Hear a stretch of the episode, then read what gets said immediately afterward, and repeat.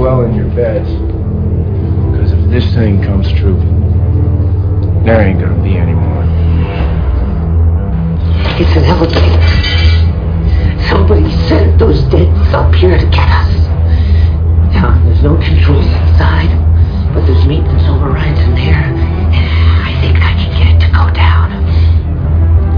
Do we want to go down? Where else are we gonna go? Yeah, it's too bad that you couldn't help your little friend.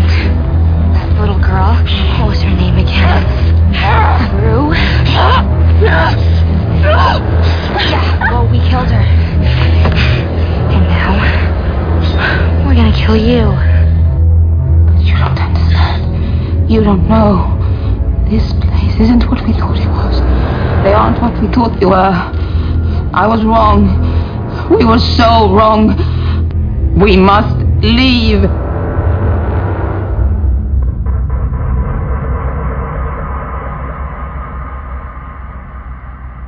Hello, welcome once again to Dark Discussions, your place for the discussion of horror film, fiction, and all that's fantastic. I am one of your co-hosts, Philip, from the state of New Hampshire in the US of A, and with me in the state of New York. Hi, this is Mike. Mike, how's it going, sir? I'm tired, Phil, but otherwise I'm fine. How are you? I'm doing all right. And in the state, let me rephrase that. In the province of Alberta, Canada. Hi, it's Sean. I hope everyone is doing well. Sean, how are you? I'm keeping busy. Excellent. Now, Sean, you got to Mike, you have to get the wiki up, so you're going to be doing the wiki tonight. Yeah, I actually am typing that in right now. Excellent. For folks who are curious, we're only have the three of us tonight. There's some issues where Barrett has a massive cold. At least we're hoping it's not COVID. So hopefully we get better. He skipped work today and everything, so he was out. Been sick for 2 days now. And then Eric has a lot of stuff that's going on this week that just literally knocked him out from doing anything except for related to the home and work life. So just be the handful of us. Chrissy is sometimes Chrissy, and Abe is working nights, and then Kevin Lutz couldn't make it either because it was a late notice that I notified him. But that's all right. We got three folks here. So let me just do some of the house cleaning first. We are part of the Dark Discussions News Network, which is www.darkdiscussions.com. This is the podcast that started it all, Dark Discussions Podcast. It is... going on 11 years now. The website actually was formed right about now in 2011. And the first episode came out, I think, late April or so of 2011. So we're almost at 11 years. For folks who are curious, today is March 24th, 2022. For folks who always want to know when we release these episodes, because sometimes we don't release them in the order that they come out. We sometimes throw them in the queue and they sit there for, I don't know, 3-4 months. Actually, the episode that's going to be released tomorrow, which is Blood, Moon, Sky, I think it's called, where we have a guest host, Dan Lynch. That was recorded back 6 months ago, so that one's coming out tomorrow. This episode will probably come out actually next week. Was I on that episode? Yeah, I believe you were. That was the German airplane hijacking. Yeah, I think you're on that. Oh, okay. Yeah, now I know what it is. Got it. Yeah. It's an interesting film. We don't want to spoil it, but if you see the trailer, it's spoiled, so you'll know what it is. But either way, we have an email, darkdiscussions@aol.com, where you can email us, or you can go to darkdiscussions.com and press the Contact Us link on the menu, and that will open up a box that will also send us some email. We will read your emails on the podcast. We also have mentioned the website where you can get articles and various other podcasts, including some new ones. And then we have a Facebook group called Dark Discussions Podcast Facebook group. and so forth. We also have a Patreon button, which you can find on the website on pretty much every page. And you can just go to darkdiscussions.com. Actually, you can go to patreon.com/darkdiscussions as well. For every $5 that you donate to the podcast, you will have a chance to choose a topic for us to do. We just did a couple that were released, Rocky Horror Picture Show and Heathers. Bad Moon is in the queue to be edited. That should be coming out pretty quick. It was the one that almost was released tomorrow, but I switched it to the German airplane film. But either way, if you donate, say, $15 each month, you could get three choices. So you could choose Scream, Friday the 13th, and Nightmare on Elm Street, or you could just choose Nightmare on Elm Street 3 times. And then it all goes thrown into a figurative hat, basically a spreadsheet, and then we randomize through a computer randomizer to pick a number, and whatever comes up is the episode we will record. We pull that every quarter of the year. So in a couple of weeks, we'll be picking a new Patreon pick. Also, the last one we pulled, was that Heathers or was there something else? Bad Moon. Oh no, you're right. It was Heathers. Yeah, Bad Moon. Or no, I think it was either Heathers or Bad Moon. They were both the last two. I forget which was first though. And we're still waiting on Something Wicked This Way Comes for it to be regularly available. Yeah, that one is tough. And then we have Ryde, R-Y-D-E, which we should knock that one out at some point soon too, because that's been a long wait. Indeed. Yeah. So we'll do that one shortly as well.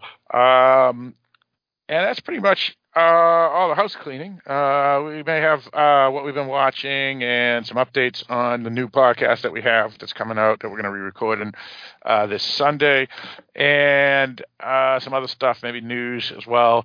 And we'll bring all that up after we discuss our film tonight, assuming we have time. Now, we do have a specific reason we're doing the film tonight, and there was a handful of films. Sean actually mentioned a third one that could have qualified as well. But Mike, what happened? There was a passing, and so we're doing some sort of episode because of it? William Hurt passed. Now, William Hurt, it was a mainstream actor, but he has been in some genre things. He actually got his start with Altered States was his film debut. And I think, was this his follow-up to Altered States? Yeah. There was this one and Envelopes or something like that came out the same year in 81. And we'll discuss what this film is in a second. But this film here is pretty much his second main film. Yeah, that's right. Right. So he had been up, actually diagnosed, I guess, with prostate cancer, I guess, a couple of years ago, yep. And untreatable, which, again, please go get tested and take care of yourself, because it's a thing that's very treatable if it's caught early, in most cases. So I had not either. I don't know, maybe I forgot or I missed that announcement. But so I was kind of taken by surprise at his passing. He may have been hiding it a lot. Like when Michael Crichton passed, he didn't let anybody know that he had lung cancer, and Kelly Preston, when she had breast cancer, she didn't let anybody know. And when they passed, it was complete surprises. So it could be something like that, Mike. Yeah, well, apparently there wasn't a public announcement, but I don't know. He was an interesting actor in that he had a meteoric rise in the 80s, and then fell to earth really fast, and I think a lot of that, if you look up, he had some substance abuse issues that he would had to deal with. Yep. And there's been some stories that have come out, and I don't want to shortchange them by saying they're stories, but yep, where he had abusive relationships with a couple of his former partners, one of which is former co-star Marlee Matlin.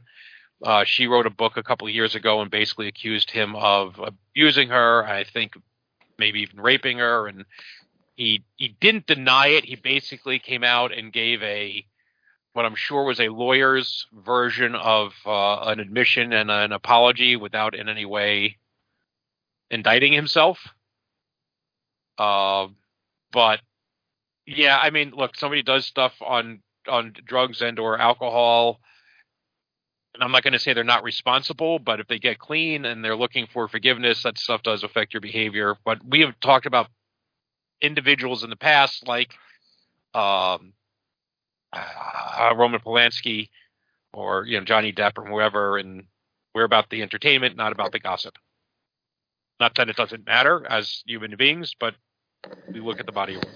Yeah, indeed, indeed. And William Hurt, he had some issues, behavioral health issues, as we discussed, or as Mike mentioned, and that elephant in the room has been spoken of. However, he was a huge actor during the 80s. Like you said, he was a leading man. He was nominated for multiple Academy Awards. We actually did a film of his where he was nominated for an Academy Award on the Cinema Arcade podcast, where he did a History of Violence and was nominated in that film for supporting actor. He, as you said, kind of dropped off quick and became a character actor afterwards, which was partly because of, as we mentioned, some drug issues earlier in his career. And then, of course, during that period, he was hard to work with, they said, except for with a handful of directors, including the director of the film Tonight, who he was good buddies with. And then at the time, he had a rejuvenation in his career, had some really good roles, and was able to establish himself as a character actor afterwards, and had a great career as a follow-up to the leading man roles. And he even was quoted once saying that he was in the body of a leading man, but his mind was that of a character actor, which was an interesting quote because his personality on screen seems to be similar to his personality off screen, which is very quiet, kept to himself, didn't like the press, and didn't like to do interviews. And you can see that in some of his best work, including my favorite film by him, also directed by the same director and written by my favorite author at the time, Ann Tyler, which was Accidental Tourist. That was a great book, and it was a great movie, and he starred in that as well. Yeah, I mean, I'm not going to say everything he is in was a classic, but you look at his streak from 1980 to 1988, and you have Altered States, Body Heat, Big Chill, Kiss of the Spider Woman, Children of a Lesser God, Broadcast News, and Accidental Tourist. And then after that, it becomes thinner. And he becomes less significant. He was in Dark City, I think was a great film. Doctor was a great film. The Doctor, which I remember seeing him. He gave an okay performance, but it wasn't a great film. But I remember getting a lot of praise. What's that? Dark City in '98. He was good at that. Right. Now, by the time you get to Dark City, though, that was, again, a smaller production. It was Alex Proyas's, I don't know if it's first film, or it was certainly an early one for him. You know, you really have to look. You know, he had he was in AI for Spielberg. But a lot of it, ends up being relegated to character actor, The Village with M. Night Shyamalan, and then History of Violence again as Richie. He was also good as Mr. Rochester in Jane Eyre. Yeah. And that came out in 96, I think. Yeah, one of Eric's favorite films, Mr. Brooks. Yeah, that's right. He was in the miniseries. Dune, he was in, and he played the Oscar Isaac role. He played that role. Leo Atreides. Yeah, that's it exactly. Yeah, and he and for any younger listeners out there, or certainly listeners with children, they'll probably know William Hurt because he's played Thunderbolt Ross in The Incredible Hulk, and I think for Captain America Civil War, they brought him back for that, and he's been kind of an irregular appearance in the MCU ever since. So it's... he was in Infinity War, too, yeah. Yeah, it was Infinity War, definitely Endgame. Yeah, he was actually in both, I think, Infinity War and Endgame. So he's been there, and so younger generations are getting exposed to him. I mean, he's obviously not, like Captain America or something, but, you know, it's there. So the name is out there. He's had a very distinguished, very long career. I do think he's a very good actor. There's a producer. I won't mention his name, but I was listening to on a podcast. They were talking about his passing, and they were talking about some of the difficulties. And this particular producer is not ever really afraid to pull his punches and sometimes give behind-the-scenes information, and said that he would get the he would get a comment on like audition cards, which is NF, which stands for not funny, and or NFF, which is not funny with another word put in. And I got to tell you, watching this film, I don't know that I agree with it. I get he's not funny like Jeff Goldblum, who's I guess was an actor who was also up for this role. But he does have this really wry, dry sense of humor. He is not just a straight man. He has a sense of humor. Like I've talked about, my go-to for actors, it's dramatic versus comedic is Robert De Niro, who Robert De Niro can do drama and he's terrible at comedy. I don't know that he's Robin Williams funny or Tom Hanks funny, but he certainly pull out a sort of a sly, sarcastic humor. So even that, I think he did very well. And even like History of Violence, there is definitely humor. Oh, for sure. In the way he plays that part, isn't there? Oh, big time. Yeah. Yeah, absolutely. Oh, yeah. I mean, an Accidental Tourist, he was funny, I felt, too. And all in all, he was like one of my favorite actors back in the 80s and 90s. I always loved him. And that's actually the reason why I watched the miniseries Dune, was because I heard he was in it. So that was specifically because of him, and then I found out it was a small role, and that was the beginning of his character acting time frame. But that's how much I liked him. He was, when people asked me who's my favorite actor back in those days, William Hurt was always number two after Robert Duvall. So he was awesome in my opinion. I loved all his work back in those days. And I actually rented Kiss of the Spider Woman from Blockbuster specifically because of William Hurt, so films that most people would not even bother seeing. I was a fan of certain actors back then, and I would watch the films because of it. That's saying something because he never showed his boobs. Well, Jane Fonda, she only showed her boobs pretty much in Barbarella, and I still watched all her films too because she was my favorite actress back in those days as well. So, but she was good. She didn't have to show anything except her face. She was pretty hot. So, but yeah.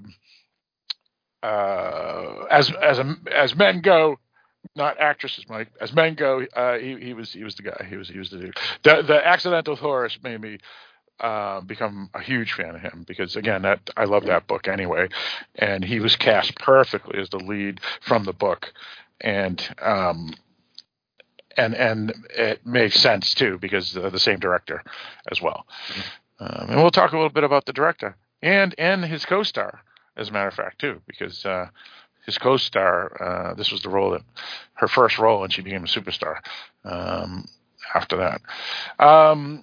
All right. Anything else anybody wanted to bring up about William Hurt? How about you, Sean? I was just going to say, I can't remember if you guys have said it already, but if you haven't seen Gorky Park, it is a really good movie. And I think that came out in like 1983. Yeah, that was one of the first movies I saw with him. I'm looking here. It was early. It was like one of his first four. Yeah, 1983. It was right. Five. It was his fifth film. It was right after Big Chill. So it goes Altered State, Eyewitness. And I don't know anything about Eyewitness. That's him and Sigourney Weaver, as a matter of fact. It's Neil Arthur or something like that. Right. And then that was also 81 with Body Heat. And then Big Chill and then Gorky Park, both released in 1983. And then Kiss of the Spider Woman is 1985. Right. And it doesn't surprise me that Jeff Goldblum was up for this role as well because Goldblum and Hurt were two actors this director consistently used in many of his films. They were buddies. It would be a very different film if it was Jeff Goldblum. Yes, it would. I think Hurt is perfect in this because you need a certain type of character for the ending to work. And I don't know that Goldblum would have worked well in that particular role? Does that make any? But I don't want to spoil anything if for some reason you have not seen this 40-year-old film. Right. Which you know what is interesting about this film, and again, we haven't even said the title of the film, is that film noirs, which this is a pseudo film noir, you know, throwback. When we were born, Mike, film noirs were only about 25 years or so prior to our birth. This film now is 41 years from today. So it just shows you how old this film is and how old we are, because we would look at femme fatales and film noirs when we were in our, you know, preteen years and think they were wicked old. And yet this film we don't think is wicked old, even though it is wicked old now. All right. Well, I thought it was weird. I got to call. I'm going to call bullshit on it a little bit, knowing full well that I'm speaking completely out of my ass, and then I'm also using Wikipedia as a source here. But I mean, I know noirs. I've seen a lot of noirs. By no means have I seen them all exhaustively. I've always kind of been a fan of the genre, I think, but. It was like basically neo-noir. The original noirs, I think they have going until like the mid to late 50s. And then the first neo-noirs they have starting in 1960. It's like if you have just like 3-year gap between the last noir and the first neo-noir, I think there's a problem there. And I also think, you know, we've had now neo-noirs going from 1960 to 2020. That's 60 years worth of neo-noir. I think the neo has to get dropped at some point. Yeah. Not to mention I saw inclusion on the Wikipedia list of neo-noir films, like including things like 12 Monkeys, which I thought was silly. That doesn't make any sense at all. Yeah. No. I mean, yeah, just because a film has a voiceover and a nihilistic ending, it doesn't make it. I don't think film that, noir, to me, a film noir or a neo-noir. So I think they were doing very loose definitions, because my curiosity was, this is obviously a noir film. This is like you can't listen to the dialogue between Kathleen Turner and William Hurt and not think that this is a neo-noir, that this is a noir film, that you can't imagine you know, like something like Tracy and Hepburn exchanging some of those lines of dialogue, right? In some sort of pot boiler back in the 50s. So it's very obvious that's what it is, and I was wondering if this was like one of the first neo-noirs. And I guess some people have claimed it's like the first self-conscious neo-noir, and that was what it was trying to do. I'm trying to think. Robert Altman's Long Goodbye was a kind of a neo-noir, but it was also a very tongue-in-cheek version. Grifters. With Michael, what the hell, who's that chick? That's Annette Bening, the Grifters, and then that Sean, was in the 90s or late 80s. Yeah, that's true. And then Sean, you mentioned one that was old around that time too, offline to me. The one with Denise Richards and Wild Things from 97 or 98. Yeah, right. Yeah. So yeah, this was and then even around this time, right? Dressed to Kill, but that was trying to say it was more like a erotic thriller. I don't know what that would be called, but I could definitely see De Palma doing a that's as a noir film. Yeah, yeah. But it also touched on a lot of other things. I mean, certainly Body Heat's an erotic thriller, but there was always an eroticism to a lot of noirs. Yeah, absolutely. I mean, because the whole point is the femme fatale and all that other stuff that goes with it. Yeah. I mean, if the film noirs, the real film noirs, the originals, the ones with way back in the 40s and 50s, if those films were made in the 70s, they would have had the nudity and the sex and stuff that this film here that we're going to discuss had. Yeah. So, and you know, Quentin Tarantino said something that was interesting and yet stupid at the same time, where he said that someone like Alfred Hitchcock wasn't the great filmmaker that everybody said because he was in the wrong time period, which makes no sense. But I see his point too, which is if he was in the 70s and 80s instead of the 50s and 60s and 40s and 30s, then yeah, he would have used things that De Palma and stuff were, and Scorsese were able to do that he couldn't because of the Hollywood laws of or whatever for films back before and so forth. Anyway, anything else we wanted to talk about before we introduce the film? Anything? All right. Well, so let's introduce the film here. And so, Mike, what is that film that we're going to discuss tonight? So the film we're watching is the aforementioned Body Heat, which is a noir thriller. The Wikipedia entry kind of sucks, and the IMDb entry isn't that much better. But the poster, I think, really does it a good job. And so here's the original, the caption on the poster. It's a hot summer. A wiki. It's a hot summer. Ned Racine is waiting for something special to happen. And when it does, he won't be ready for the consequences. Body heat. As the temperature rises, the suspense begins. There you go. Now, before we continue, let's listen to the trailer.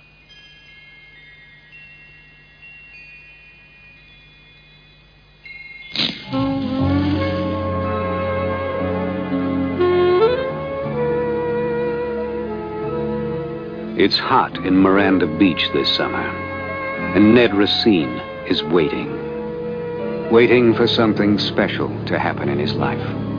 I'm really disappointed in you, Racine. I've been living vicariously off of you for years. You shut up on me now, I only have my wife. There's nothing to tell her. We had a lonely life. And then, something special does happen.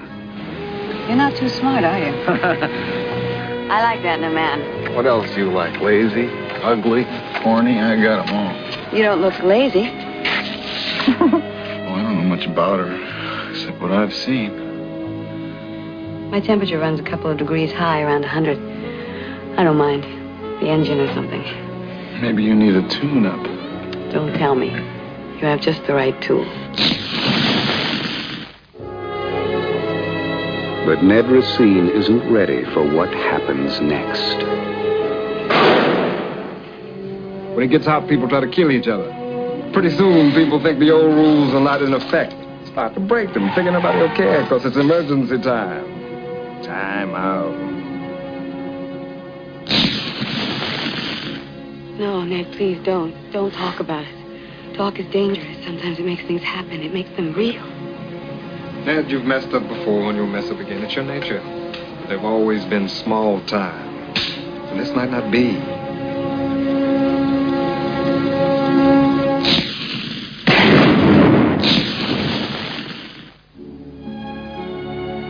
William Hurt, Kathleen Turner, and Richard Crenna. In Body Heat. The temperature rises. The suspense begins.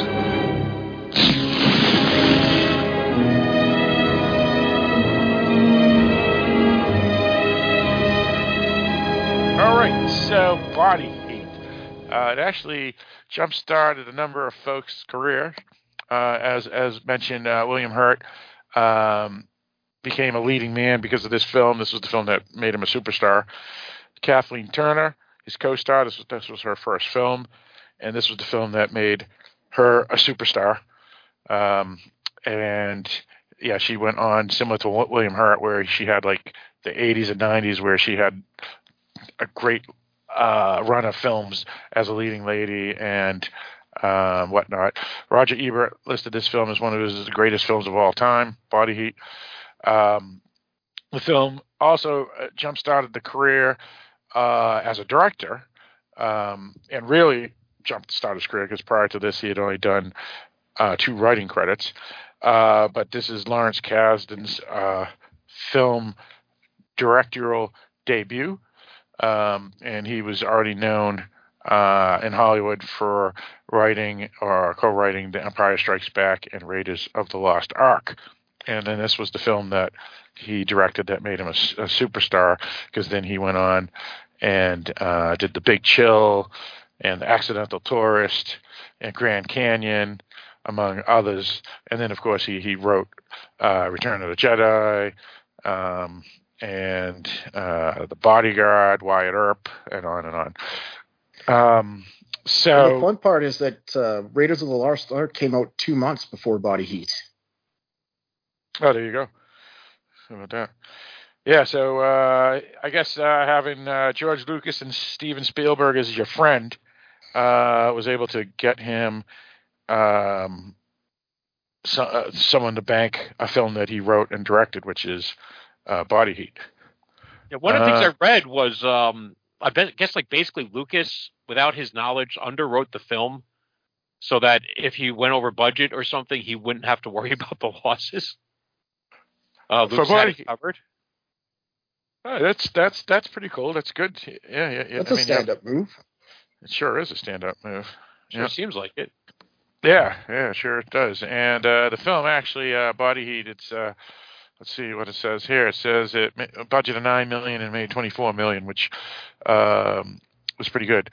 And then, of course, when Roger Ebert says, even at the time, one of the best films of the year, one of the best films of all time. That obviously helps big time. And to be fair, Roger Ebert was a big boob guy. He sure was. And Kathleen Turner shows off her boobs quite well, a lot, actually more than that in this film. And so, yeah, Robert Ebert would give it 2 stars just for that fact. Oh, yeah, I'm probably 3. I mean, he's the guy who liked the original Tomb Raider, right? So, yeah, that's true. And he liked it not just because it was a fun popcorn film. He liked it for Angelina Jolie's, yeah. Yeah, exactly. Yeah, absolutely. All right, so the film came out August 28th, 1981. It's an hour and 13 minutes, most certainly an R-rated film. Definitely has that overlap of 70s film style that where excessive violence or excessive nudity were rampant. A time when films didn't have Hollywood saying you can't do it anymore, but also before society said they were woke and you can't do that anymore. Well, that wasn't woke. That was AIDS. AIDS kind of put a damper on the sex part of the films. That really put a hurting on it because it was like, you're going to show sex in films. You better have a condom. And that kind of takes some of the romance out of that, like the heat of the moment. I can't imagine this film would have been a whole lot more enjoyable if William Hurt had to put on a condom every time he's seen with Kathleen Turner. Right. Well, and that's interesting you brought that up because Sean mentioned something about that offline, which it never occurred to me until you brought it up, Sean. But we'll talk about that when we get into talking more about the film. And Mike has already kind of alluded to that, which was curious. Yeah, that could be true, Mike. But it was the time before all that stuff. So I guess we can get into how we heard about this film and what we thought about this film. So, and when's the first time you've seen the film? So, Mike, for those 3 questions, what do you got? The first time I saw the film was 2 nights ago. And I liked it a lot. I wasn't sure what it was going to be or where it was going to go at first. And, you know, it's like I said, once you hear the dialogue between the 2 of them, you know exactly what kind of movie it is. But I liked it quite a bit. You know, it's hard to get away from Kathleen Turner. And Kathleen Turner, you know, if sex had a voice, it would be Kathleen Turner's. Well, if that's true, Mike, because she did the voice of Jessica Rabbit. Absolutely. And she's the sexiest bunny ever. And didn't she not get along with Lawrence Kasdan or something? I thought I read something about that, but then he still cast her in Roger Rabbit. Well, he also cast her in Accidental Tourist, so I can't believe those things are true. But you never know, because I know like Megan Fox, she got in an argument with the guy that did the teenage... Michael Bay. Michael Bay, but then they became buddies again like 5 years later. So you never know. You never know. But either way, Kasdan has used her multiple times. But continue, Mike. I'm sorry. So yeah, and I didn't see where it was going. I mostly really enjoyed the performances. I thought were good. It's got some fun moments. Ted Danson is in it in a role that I think he has a lot of fun with, and it's weird. Ted Danson isn't a guy I normally think of as having a lot of range. You know, he's a TV actor. We knew him from like Sam and Cheers, and then Becker, I guess, which I never really watched. And more recently, he was doing The Good Place. But he's got a fun role here as a prosecutor. And I just see him, and he's like literally dancing whenever something happens that's in his favor. And I got a kick out of that. You have what the hell is the guy's name? Mickey Rourke, the wrestler. Mickey Rourke in a very small role. But yeah, I just think it's a solid film. Oh, and Richard Crenna. Yep. You know, from in his pre-Rambo days. Yeah. I also thought, is kind of fun in his role as the husband. So yeah, I think it's a solid film. I think it's a solid thriller. I think the less you know going into it, the better. Oh, and by the way, there was, I guess, the Alan Ladd. Because it starts out, it's a Ladd production. And I haven't seen a Ladd production film, and I can't tell you how long. And so there's a sort of nostalgia as you get older about seeing these old film companies. Yep. And their logos pop up. And the Ladd Productions, this tree that looks like it's being scanned in by a Apple II. Oh, that's right. Yep, that's right. Yep. But anyway, Alan Ladd Jr., I guess, founded the company. This was only like their second or third film. He didn't want... Yeah, he was a big producer for a while. But anyway, continue. Yeah, he had been with Fox. I'm pretty sure he was involved in like Planet of the Apes. But he didn't want Hurt to have the mustache because it made him look sleazy. And I guess Kasdan refused to let him shave it off. And I got to be honest, that's important because the character is sleazy. He needs that point. It makes the character. So, yeah, I liked it. I would definitely give it a recommend. Right. Okay, fair enough. Yeah, I think it was you, Sean, that mentioned offline that he had a pawn stash. It was either you or Barrett. I had like this. He was rocking the stash so good. Yeah. So anyway, all right. So for me, how I heard about this film. Well, I heard about the film because it had Kathleen Turner and William Hurt in it, and like I said, Kathleen Turner and William Hurt were two of my favorite actors and actresses of that era. Anything they were in that was PG or PG-13, I immediately watched. So I saw all of Kathleen Turner's films. I saw all William Hurt's films back in those days, and then when I hit 18. I was able to go back and see the other films. And as Mike mentioned, Kathleen Turner, if there's a definition of sex or sexpot, she was it. Roger Ebert even stated this, that he felt that's what she was. She used her physicality and sex appeal as much as her acting ability in all her roles, and most certainly made her, rightfully so, a star. So I went back and I got to see the films that I couldn't see, like Altered States, this film, the one with her and Anthony Perkins in it, Crimes of Passion, which I think is a De Palma film, or a David Lynch film. It's one of those, and various other films. And I saw this, I think, actually, I was in my 20s when I was I bought my house, and I was watching it when I watched like the Texas Chainsaw Massacre for the first time. But either way, yeah, it's a fabulous film, excellent film. When we were discussing what film to do, and Eric didn't want to do Altered States. I immediately bailed out on us anyway. Yeah, he bailed out on us anyway. I immediately threw this film out as a suggestion because it is a thriller and it's a great film as well.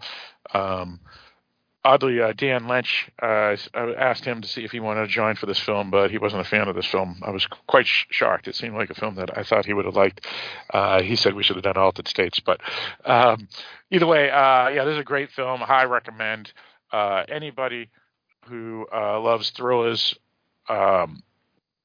throwback films and whatnot, should definitely see it. And if you want to see two actors in their prime, actually when they became superstars, this is definitely the film That should be on the list as well. And throwback of two great performers that are one has unfortunately passed and the other has pretty much retired. So I highly recommend. Let's go with you, Sean. When did you see this film for the first time? How did you hear about this film, and what did you think? Okay, well, I saw the movie last night for the first time in my life because when it came out in 1981, I was 5 years old, and I'm pretty sure my parents would not have taken me to see it. I was lucky enough that my parents took me to see Raiders of the Lost Ark in 1981. So, but yeah, so you had mentioned it last night about checking it out, and I don't know. I never was drawn to watch it. Not that I have anything against the actors or the cast, but it just, I don't know. It just never drew me. It's one of those generic titles that me and Mike always talk about, right, Mike? Right. And by the way, when that came out, I would have been 11 or 10. And I would have thought it was some sort of gushy, romancy kind of film and never would have been a second thought, right? Yeah. But it has a kitschy 80s feel to it for sure. And it's enjoyable. It's an enjoyable watch, just more even just for the time that it's set, and especially like watching it now in 2022, and just like, with all the movies that have come after it, I think it would have been a much more powerful movie in 1981 if you had not seen all the stuff that came after and kind of maybe piggybacked or was like inspired, like even like mentioning for me, I thought it was like Wild Things was what I thought of. That was like, must have had at least some kind of inspiration from that. Oh yeah. Yeah. Same but, area of the country, you know, Florida. But it was like fun seeing the cast because like, I like Mickey Rourke. And, like, one of the first things I got to see him in was Rumblefish because of the S.E. Hinton books and stuff. So it was kind of to see a role before that. And getting to see Richard Crenna was cool because, again, like you had, I think, mentioned, Mike, he would be in Rambo, like, the next year. So that's where I would have known him from. And then also from because I don't know if you guys ever listen to old-time radio shows, but Richard Crenna – as a young lad was in Our Miss Brooks, both the radio and the TV show. He used to play a lot of World War II films too. Yeah. I remember him playing like a sub captain in some film as well. Yeah. So anyway, it was, yeah. So it was cool with that. And even just like the small character role that, well, Ted Danson was fun to see too. But even, I think I mentioned with you, Phil offline was Tom Sharp, who has like a small role in this movie, but I know him because he did a bunch of commercials up here in Canada for Goodyear and Michelin tires in the early 2000s. So it was just kind of funny seeing him in the role because I was not expecting that. So for me, I don't think he's Canadian, is he? No, he's from Michigan, I believe. Yeah, so he must have some kind of ties there. So, but it was just funny. So, but yeah, no, I enjoyed it. It was very interesting. Just where was it going to go, and the ending wasn't what I was expecting, which I was happy with. And I have a theory that I want to throw out after once we get the spoilers and stuff. So we'll just remind me about that. But I enjoyed it. I think it's a good watch. And I wouldn't say it's like my most favorite film, but I'm glad I got to see it and just see these, you know, because William Hurt's a great actor and was a great actor. Sorry. And Kathleen Turner, I knew her initially from Romancing a Stone. Yeah, that's great one. Because I would have been like 1984, so I would have been, what, 8 when I got to see that. I saw that a number of times. It was like 3 or 4. Right, I saw that, and then Jewel of the Nile, right? So that was like where I saw Kathleen Turner. So I didn't have the same attachment of her being married. Peggy Sue got married. And I didn't have the attachment of her being a sex pot in it, right? So it was just, she was just fun adventure lady, so. Well, there's some sexiness in that film, though, because when they fall into the water and he falls between her legs and stuff, it's kind of funny. But I was a little kid. Innuendo, yeah. It's innuendo. And now it has it's a film that just came out with Sandra Bullock that isn't a remake, but boy, it sure feels like a remake. Right. So you always come back to the ideas that worked sometime, right? So yeah, indeed. But yeah, so I enjoyed it, and I'm like interested to get to chat more about it. So I will let you guys have the floor again. All right, sounds good. So I also forgot one thing too. When I did watch the film, not only because of Kathleen Turner and William Hurt, but of course because of Lawrence Kasdan. And I know a lot of people like him because of the Star Wars stuff, but I was a huge fan. And Raiders. Him. Yeah, and Raiders. Yep. But I was a huge fan of him because of Accidental Tourist. Again, that was like I was more into dramas than anything back in the day, and Kasdan because of that one film. And again, by my favorite author of that time, Ann Tyler. I read everything by her, everything. And that film just rocked, and it had four. It was four people that were like my favorite in the arts: Ann Tyler, Lawrence Kasdan, William Hurt, and Kathleen Turner. And then, of course, me and Mike always talk about Gina Davis too.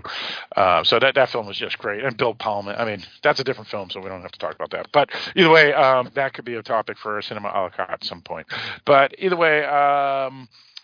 We can get into some other things. So folks who are new to the podcast or those that aren't, what we do here at Dark Discussions, we don't just review films, but we do critique. We talk about boobs. And dissect. And, yeah, we'll be talking about a little bit about that in this film for sure. Kathleen Turner, right? But we talk about everything and anything, so we break down specific scenes and symbolisms and all that other stuff. So, yeah, if you haven't seen the film, we do spoil the hell out of it, but we'll throw out the spoiler alert at some point, but not just yet. We'll talk about just general stuff prior to that, even though we did talk about a lot of Kathleen Turner, William Hurt, Lawrence Kasdan, and film noir even before talking about our thoughts on this film. So maybe that'll be a shorter thing, and we'll get into the spoilers pretty quick. But until we do get into the spoilers, we can talk general stuff. I have a question for you guys. Okay, here we go. Yep. Okay. So when I started watching this, the initial title sequence visually and musically reminded me of a James Bond movie I had not seen. And then I went and saw that John Barry actually did the music. Who, yep. Of course, did James Bond from the 60s to 87, I think. Yep. So I just thought that was a very interesting way to start. I was just I'm just waiting for James Bond to appear. Yeah. Well, there was a couple other things, too, like Basic Instinct, that film, which just actually had its 40th anniversary or 45th or something like that. Because, but either way, what's that? Because we're old. Yeah, right. Actually, I think it's 35th, but it's still, that makes us old. That film kind of did the same thing as this film here, where you see like bodies and maybe naked bodies, but you really can't see it. And like you said, it's like a James Bondish type of avant-garde credit sequence.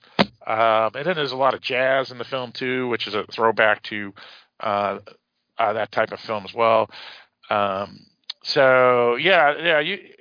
The criticisms when it did come out, and Ebert would trash everybody that attacked this film back when it did, and there was only a few. It wasn't many, but a lot of people said, "Oh, it's not original.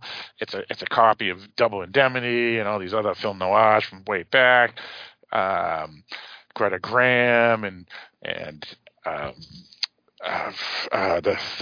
what's the one? The one that used to actually work with Alan Ladd and all those films, Veronica Lake. That's it, and all the rest. There's nothing original about this film.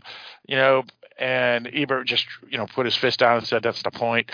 It's trying to similar to like Star Wars. It's not original, but it has things in it that make it awesome, And I mean, there's the shot where the classic shot, where the guy walks into his office and the femme fatale is there lit by the blinds. Yes. And, you see that they do that with Kathleen Turner here. They did it with her again in Who Framed Roger Rabbit, right? Where Eddie walks into the, his office and Jessica Rabbit's waiting for him. And I don't know if that was specifically intended to homage that introduction here, but it is a generic film noir thing to see that. The dialogue is so heavy in film noir, but it's also a very stylized. And actually, really, it's the dialogue just between William Hurt and Kathleen Turner. Right. But it is so stylized, and that kind of dialogue had very much fallen out of favor by the time he got into the 1980s. Still there, Mike? We lost all? Mike, we can't hear you right now. Let me pause it until we get. Sorry, got it. No, I got it. Sorry, the cat. I figured it was sat on the cat trouble. Cat sat on the mute button, which was not one of my favorite Dr. Seuss books. Anyway, so continue, Mike. So like I said, I think that's very much a case of some people just didn't get the film. And as you point out, the noirs really had not. Did he drop again? Damn it. I think we Mike. All right, go ahead again. Oh my God, right. How did All right. Anyway, so I was saying, so maybe by that point the nostalgia hadn't quite been there yet for the neo noirs or for the film noirs. Although you would get like Dead Men Don't Wear Plaid just a couple of years later, right? And that was that's right, a comedy. Yeah. That was it was a tribute to film noirs. Yeah, it was absolutely a tribute to. And actually, I forgot you had just a year or two later, you had The Man with Two Brains, which also had a weird homage to that to the genre, and also starring Kathleen Turner. Kathleen Turner, that's right. But yeah, anyhow, I think it's just I don't get it. I don't get the criticisms. I was reading the Wikipedia entry on critical reception, talked about that it was well received critically, but all the criticisms it quotes are negative criticisms, specifically ones that like trashed Kathleen Turner, and it's just like they didn't seem. If you're citing that it's good reviews, why are you cherry picking the bad reviews? And how could anybody pick on Kathleen Turner for this role? That's ridiculous. I mean, she was wrong. They were both women, so I think the sex appeal might have been lost on them. Ellen was like basically criticizing her for she's as being a soap opera actress, which she had been in a short. She had done a short stint on a forgotten soap opera. Yeah, and there's nothing wrong with that. A lot of people start. Oh yeah, nobody did, but that was sort of the thing. It was that was from the one criticism, but it was just weird that maybe they were just like the noted critics at the time, and that's why they used them as opposed to everyone else. But yeah, it was a well-reviewed film. It was a successful film. So and really having that kind of blatant eroticism in a film, you weren't that long past the Hays Code and the invention of the studios, not the studio rating system, the MPAA. Right, which really didn't hit until the very late 60s, I think, or maybe early 70s. Yeah, 60, 69, I think it was. 60. So, because Midnight Cowboy, right, was like the first. That's exactly the film. X-rated release. One of the best films ever. So you couldn't have done a film like this, I don't think. You had to be a lot more coy about it prior to 1969, which is only 12 years earlier. That's right. Yeah. Exactly. So I think there was a novelty to this that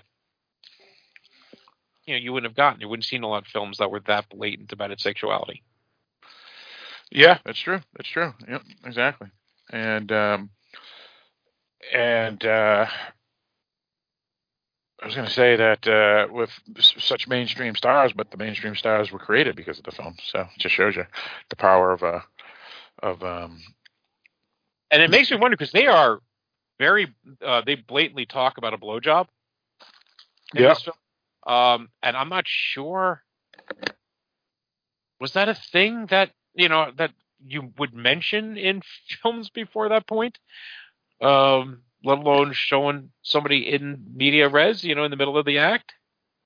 Yeah, that's a good question. And then have a conversation about it afterwards. Yeah, having a conversation about William's little hurt, Yeah, so maybe there were other films, but again, none of us were 18 at the time, and unless you're a great film from a prior era, those films are just forgotten and thrown into the trash heap, or are considered good films but are just forgotten. You know, we talk about a lot of great films that aren't remembered, you know, but they were huge back in the day, you know, like War Games. Or Romancing the Stone. When the hell was the last time you heard somebody mention Romancing the Stone? And in the 80s, that would be mentioned in the same breath as a film like Raiders of the Lost Ark, right? It was an adventure film, and it was had Michael Douglas and Kathleen Turner and Danny DeVito, and those were big names back then. Yep. And the film got good reviews, and it was well received, and it made money. It was a big summer film. So you're absolutely right, Mike. You're absolutely right. Right, yeah. And it's not like what was I thinking of? Back to the Future, which I think might have been the same year. You know, which of course is a fantastic film, but has a lot of love to it and nostalgia to it that you don't hear about like Romancing the Stone. That's true. That's true. Yeah. And speaking of Romancing the Stone, Danny DeVito.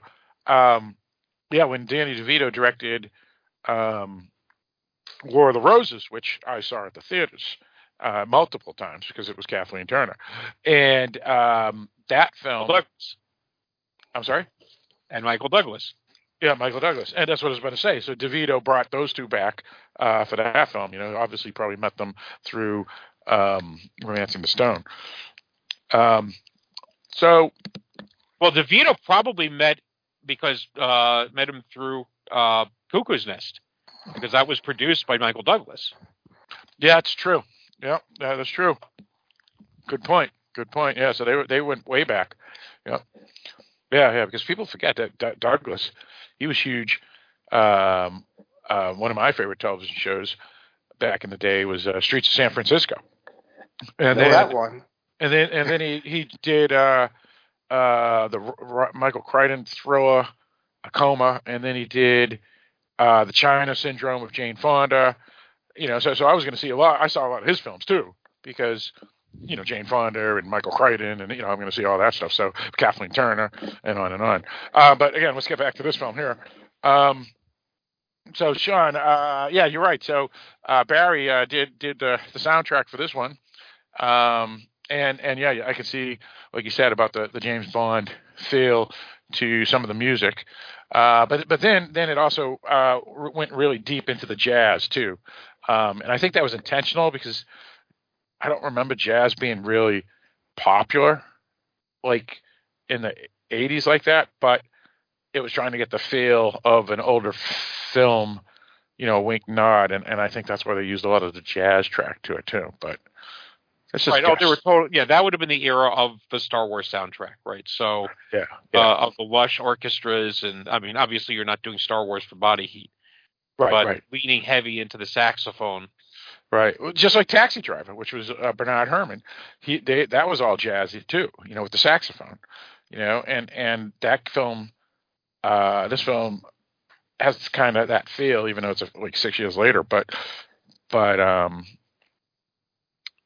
was a big thing in the '60s, and then even earlier than that. So the saxophone and the jazz and stuff. So it helps give it the throwback feel, you know. But you were saying something, Mike. I kind of interjected there. No, I wasn't. Okay. Let's see what else. Anything else that we wanted to talk about that's not spoiler alerty about the film or the people that were in the film or anything like that? I think I mentioned with you, Phil, just that I think William Hurt was 31 when this came out. Yeah. And Kathleen Turner was 27. I actually thought Kathleen Turner was younger, so I was surprised. I thought she was in her early 20s for this, so I was surprised to find out that she was 27. Yeah, let's see. You're absolutely right. Yep, absolutely right. So she started a little later, you know, for her career, because she a lot of actresses that are big, they start when they're like 21 or 22, you know, and she started. 27 was when she got this first big role. This is her first film. So yeah, that is kind of interesting. Very interesting, actually. And I know this is probably just me in the vibe that I had, but it also felt like this movie was sort of could have been like a movie of the week, because there were spots where I felt I could have put commercials cutting between the scenes. And I'm not dissing it. It's just that's what it kind of reminded me of. And maybe because it came on later in the late 80s or something. Well, go ahead. Channels or whatever, but. No, you go, Mike. I was going to say it might also be. I don't know if this was a film that was made for. I mean, that wasn't made for TV, but was made with TV in mind. But I certainly know there were a lot of films back then where you would see those fade to blacks, and they kind of feel ready made for the commercial placement. Because what happened? You go in your theater for a couple of months, and then a year or 2 years later, you're the ABC movie of the week. Yep. And so if you have those nice spots for those edits.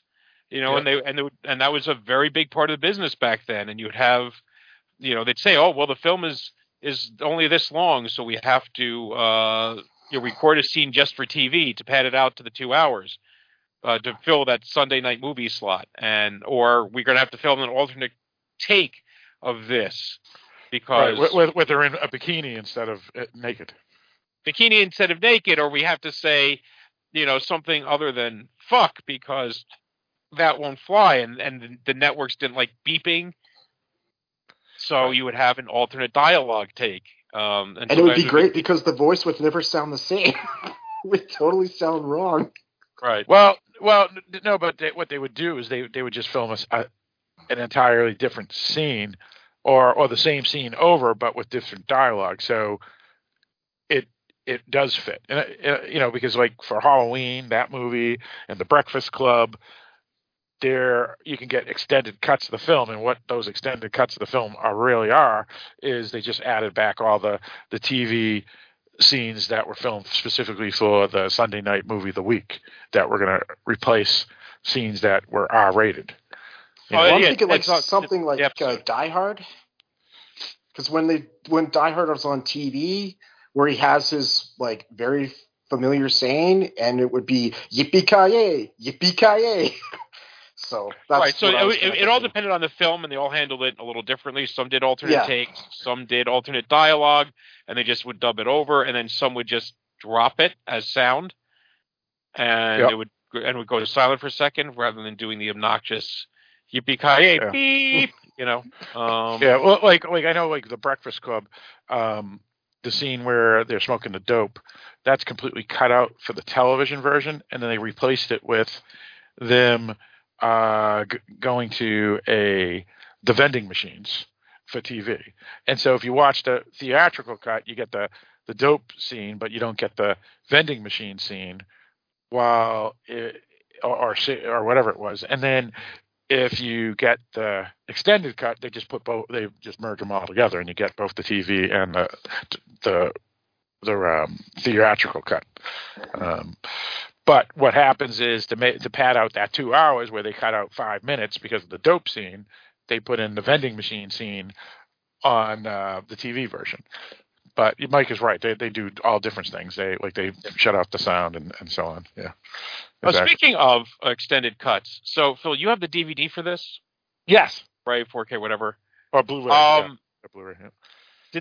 Did they have the alternate cut of this? I don't know if there's an alternate cut, but there is like 6 or 7 deleted scenes on it. Because there was they did an early they did a screening of this. I think maybe at a film festival or something, and that screening apparently was steamier. Like it had a lot more nudity in it and a lot more sex scenes in it, and a lot of which was cut back for the final theatrical release, and I guess hasn't been seen since. Oh, interesting. And the argument, I guess, is that yes, and I do kind of tend to agree with it. That, when you're really going for sexy, especially if you're doing an homage to film noir, less is more. So that certainly makes some sense to me. But right. I could also see that be, rated R is more money than rated X. So sure. I'm just wondering. All these films are films that I've, my whole life, that there's been stories about the missing extended cut or the director's cut that have all made it out. I was wondering if that was the case here. Yeah, no. It says it's doesn't say if it is the theatrical or otherwise here, but it's an hour and 13 minutes, so I'm thinking it's the theatrical version. But there is, like I said, 6 or 7 scenes, deleted scenes that I didn't watch, and they may be the extra nudity, so I may have to check that out. Nowadays, as you know, Mike, a lot of times they purposely go for the unrated, and then they cut it, release it as R, and then when they go to disc, they put all those scenes back in because at the theaters it prevents its larger release. But at home, everybody wants to see the extended cut because they couldn't see it at the theaters. And so it's actually now a lot of times a marketing thing to get the extended cut. Oh, well, I mean, that's especially big in horror films because unrated cut, because the implication being that they cut out a scene that's just too horrific for theaters. And we had to go, when in reality, it could just be a scene of somebody sitting down talking with their mom that they cut out for time. And since they didn't submit the new cut for a rating, well, it's technically unrated. Speaking of that, I know Body Heat, not Body Heat. We already mentioned it. The one with Michael Douglas and they just had the 35th year anniversary, whatever. What was that film I was talking about earlier? Basic Instinct. Yeah, that one. That one was one of those type of films where it had to be cut down, and then when it went to disc, you get the extended version, which has the sex scene at the beginning. It's longer, and it's also more bloody. And the reason that got cut from the theatrical was they didn't want to promote violence during sex. Otherwise, they were going to give it an NC-17 rating. And so they cut it back to get the R rating. And then when they put it on disc, you can get to see the NC-17 rating, which shows more blood and gore during and more nudity during the sex scene at the beginning.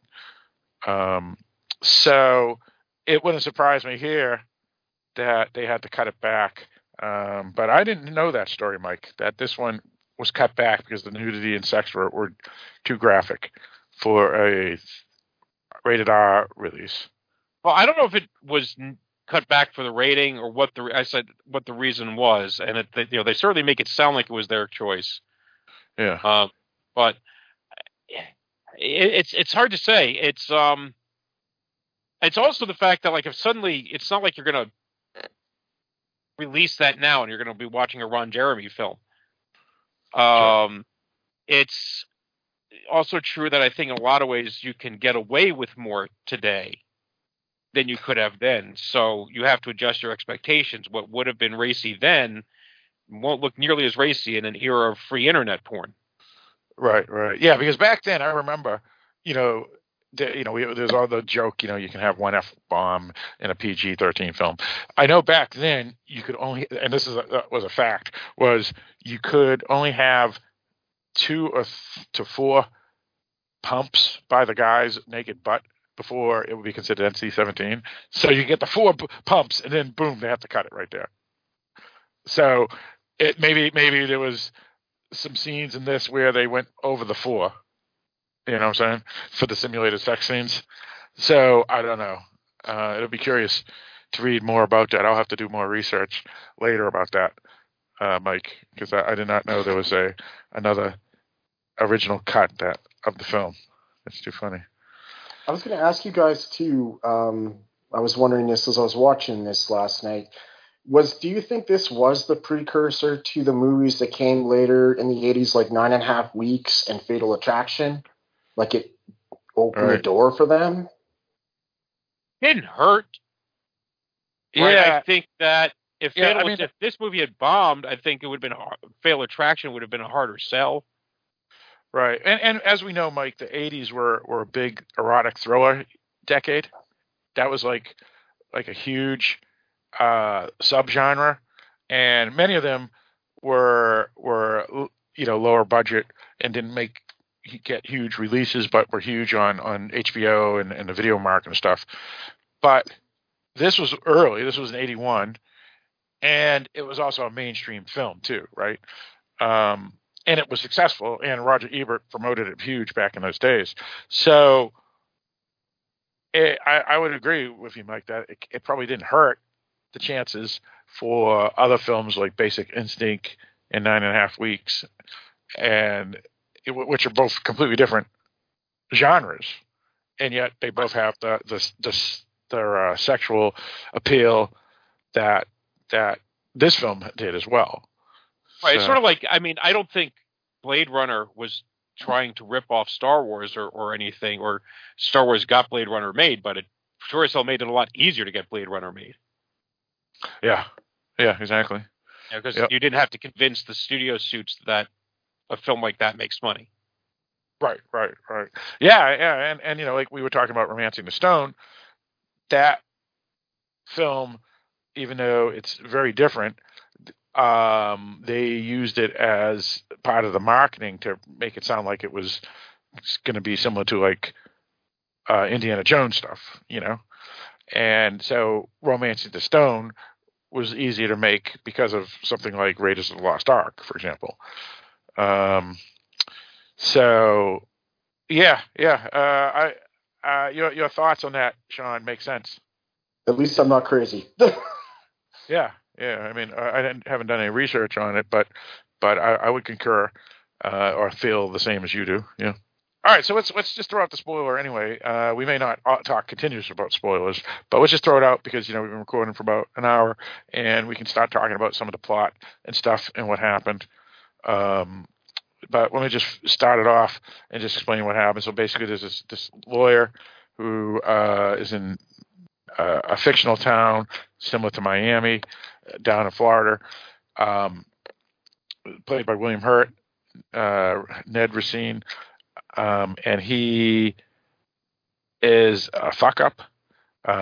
He has some success and stuff, but he's kind of sloppy. And so he's not as successful as say, a regular lawyer that you would think would be successful. I think his mind was on something, not his business.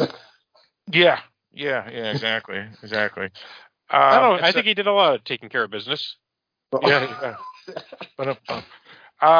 So he meets this woman at some functional event outside, you know, like they have a, you know, those free plays or something. And she's a looker, played by Kathleen Turner. Any heterosexual male would notice her in a heartbeat. And he follows her out to the boardwalk. And, you know, starts a conversation with her, and he finds out that she's married.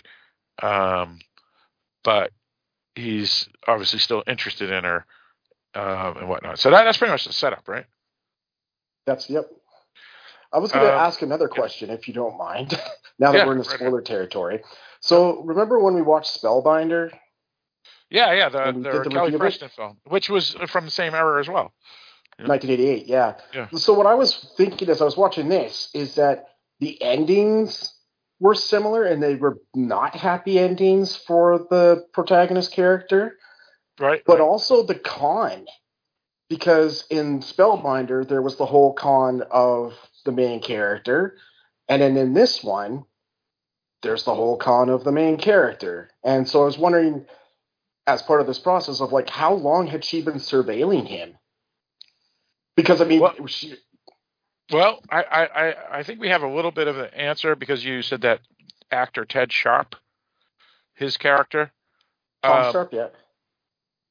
He's a lawyer. He plays a lawyer in the film.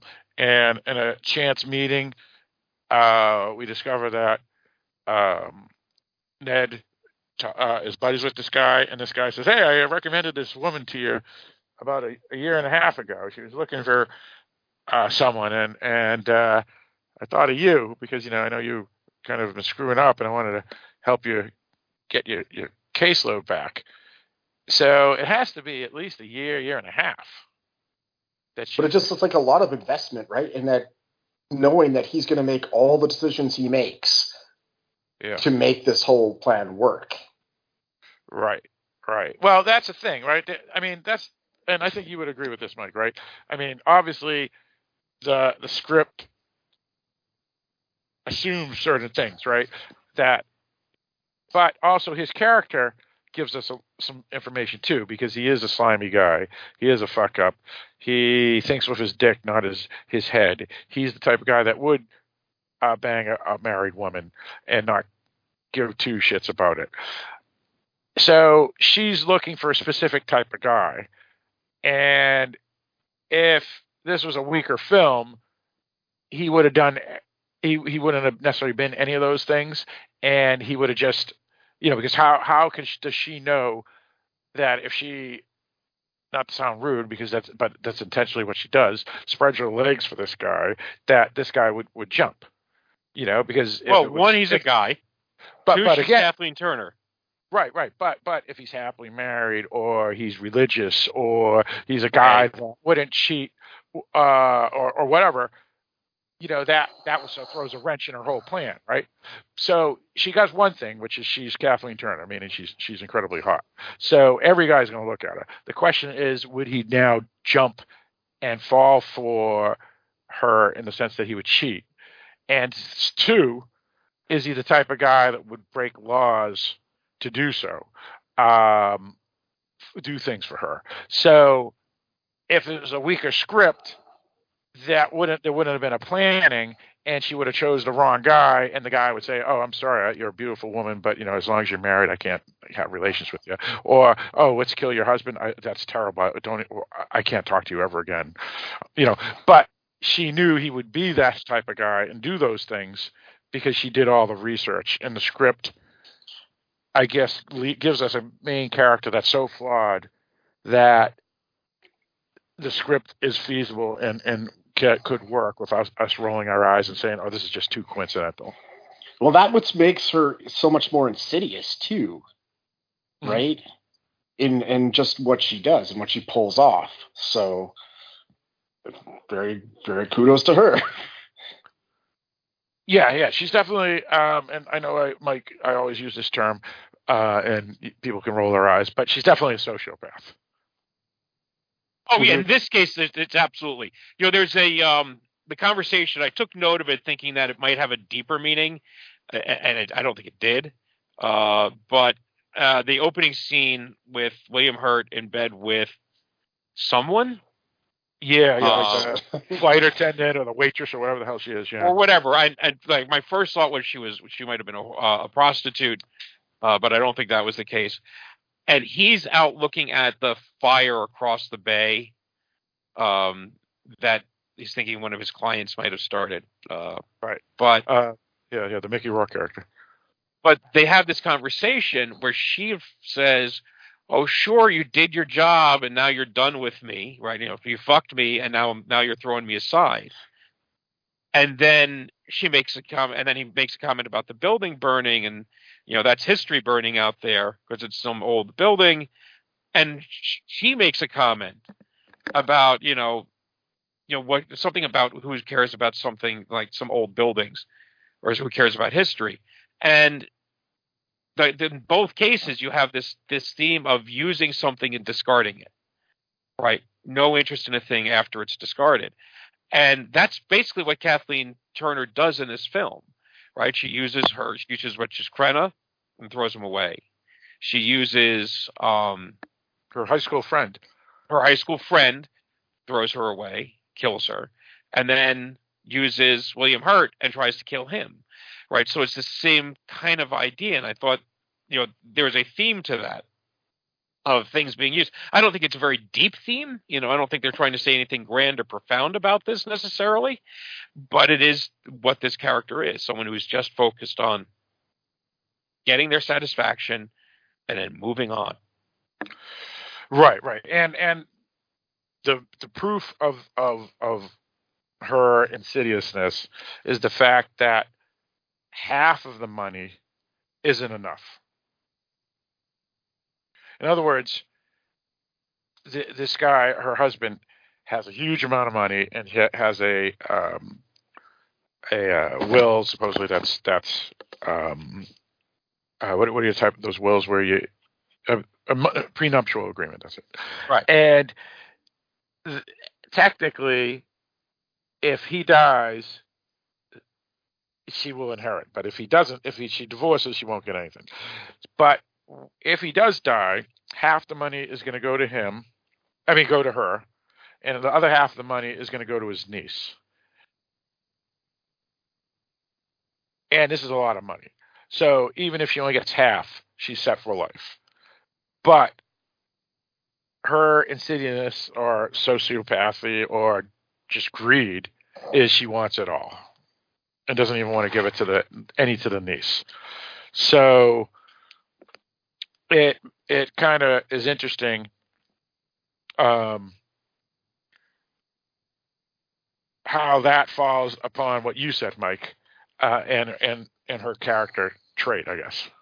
You know, because, in other words, you said everything I want to say except mention it, forgetting that one point, which is she wanted all the money, not half the money. Yeah, and that is her greed, and you know that she. I mean, I even wonder, like, did she use the kid? Explain. Well, because she needs to get suspicion thrown on William Hurt. Right. On Racine. Yep. And she invites him over to fuck her while the kid is staying with her. Yeah. And she's given him a blowjob, which means, in theory, his face is fully visible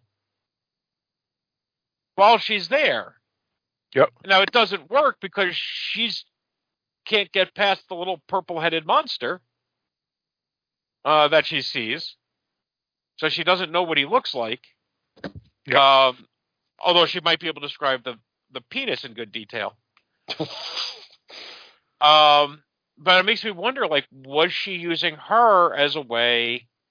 I mean, I probably not, because it would immediately throw really the suspicion on her. Yeah, yeah. So probably not. But with this character, you can't be sure. If she plays it right, though, it plays right into her what she wants to do, though. So I would almost give it to her that she did, like you pointed it out, that maybe she did, in fact, have that aspect of using her niece. And I'll also say you have to give, they take the time to point out in the film very appropriately that most people, you know, who commit crimes get caught because they can't think of everything. You know, they think that there's the line that Mickey Rourke says, which is repeating something Racine had told him earlier, that when you commit a crime, 50 different things can go wrong. If you think of 25 of those, you are really smart, but there's still 25 more things that can go wrong. Right. That you haven't thought of. And that's kind of what happens here with Kathleen Turner. She still wins in the end, but she doesn't realize by using him, he's already fucked up a will in the past, right? And that's going to kind of throw things off a bit. It ends up she can't factor in the fact that he's good friends with the DA, or part of it, someone in the DA's office and a cop. And so he's going to get a heads up that something is weird or suspicious, or that he's got that she's going to use his friend who's an arsonist, right? Who's going to give him the heads up or give him a warning. And all these things go wrong for her. She still manages to pull it out in the end. So it is possible that she hasn't thought it through as well as we're made to think it is. And so maybe using the girl was a mistake. But an intentional one, right? Something that she intended to do, and it just didn't play out the way she wanted. That's actually a good point, Mike, and makes me appreciate the screenplay even more, because if the screenplay had everything work perfectly for her, then you could argue that, oh, that's just way too coincidental and you know, too tied up in a bow. But you're right. There is things that backfire for her because she even wanted, I mean, based off of what I read, never mind what you see in the film, is that she sets him up to die as well and make it look like he and she die in the boathouse together. But since he's been tipped off by his two friends, the cop and the DA, that she's dirty, he doesn't and tries to set her up to die. And then she still has a plan, luck more than a fallback, which is if she lets the boathouse blow up with her dead friend inside, then it's going to look like he murdered her and she can still get away with it, even though that wasn't the original plan. So, right. I think you're right with the girl.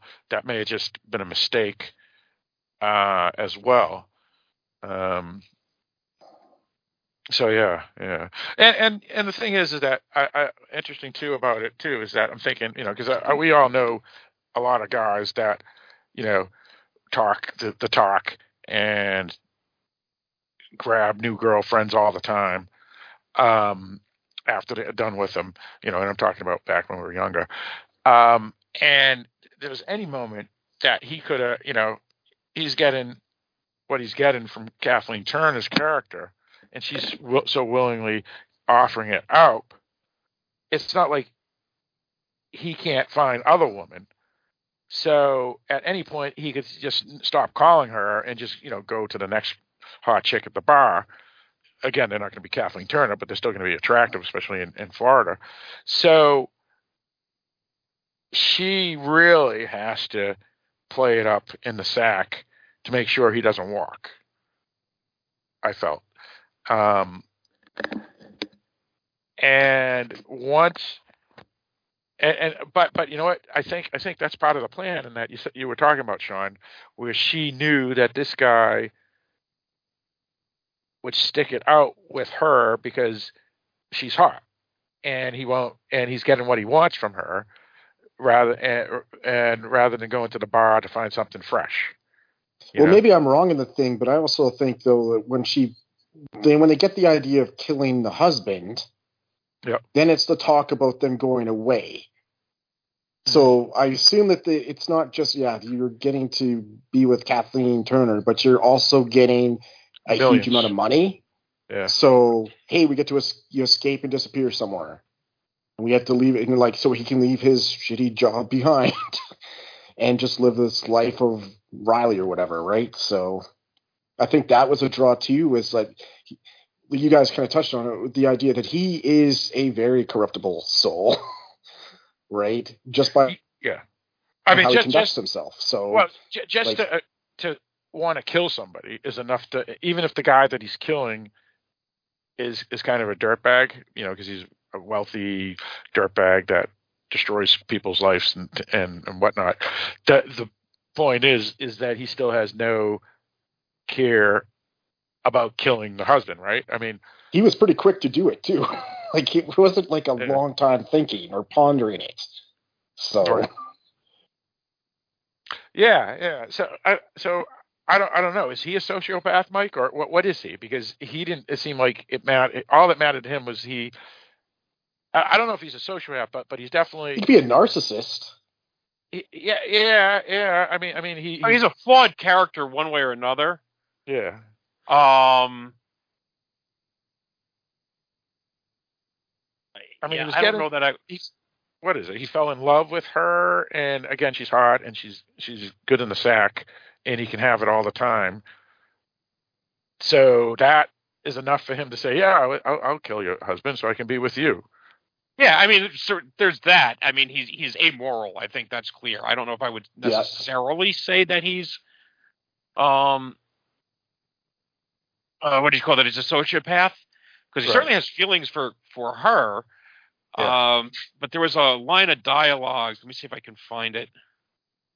That was kind of telling, where he talks about of what he wants. And I've lost it. Second. He says something like he wants to come home and like, have a massage and someone to make the bed. And she says, well, what you want is a wife. He says, well, I only want it for tonight. No, so he's very present-minded, right? Right. It's very short-term. Yeah, he's not interested. He's not interested in a long-term relationship. Unless it's her. Unless it's her. But even then, yeah, here it is. I need someone to take care of me, someone to rub my tired muscles, smooth out my sheets. And she says, get married. He said, I just need it for tonight. Can I buy you, when he meets her, can I buy you a drink? I told you I've got a husband. I'll buy him one too. He's out of town. My favorite kind. We'll drink to him. He only comes up on weekends. I'm liking him better all the time. So he knows he's sleeping with a married woman, knows it right away, doesn't care. So he's selfish. He cares for her, but he cares for her because she's meeting a need he has. He isn't, and she pegs him, where she says, you aren't too smart, are you? I like that in a man. And she says, what else do you like? Lazy, ugly, horny. I got them all. And she says, you don't look lazy to me, you know, which is, again, part of it is that she needs someone who will do the work. But she does need somebody who is dumb, and she does play him. A sucker. Yeah. So, yeah, and she plays him for a sucker. He's got to be smart enough to be a lawyer, but not a particularly good one. Yeah, it's like the honeypot scam where you got like these female spies that are really hot that give it up for people that are in the government.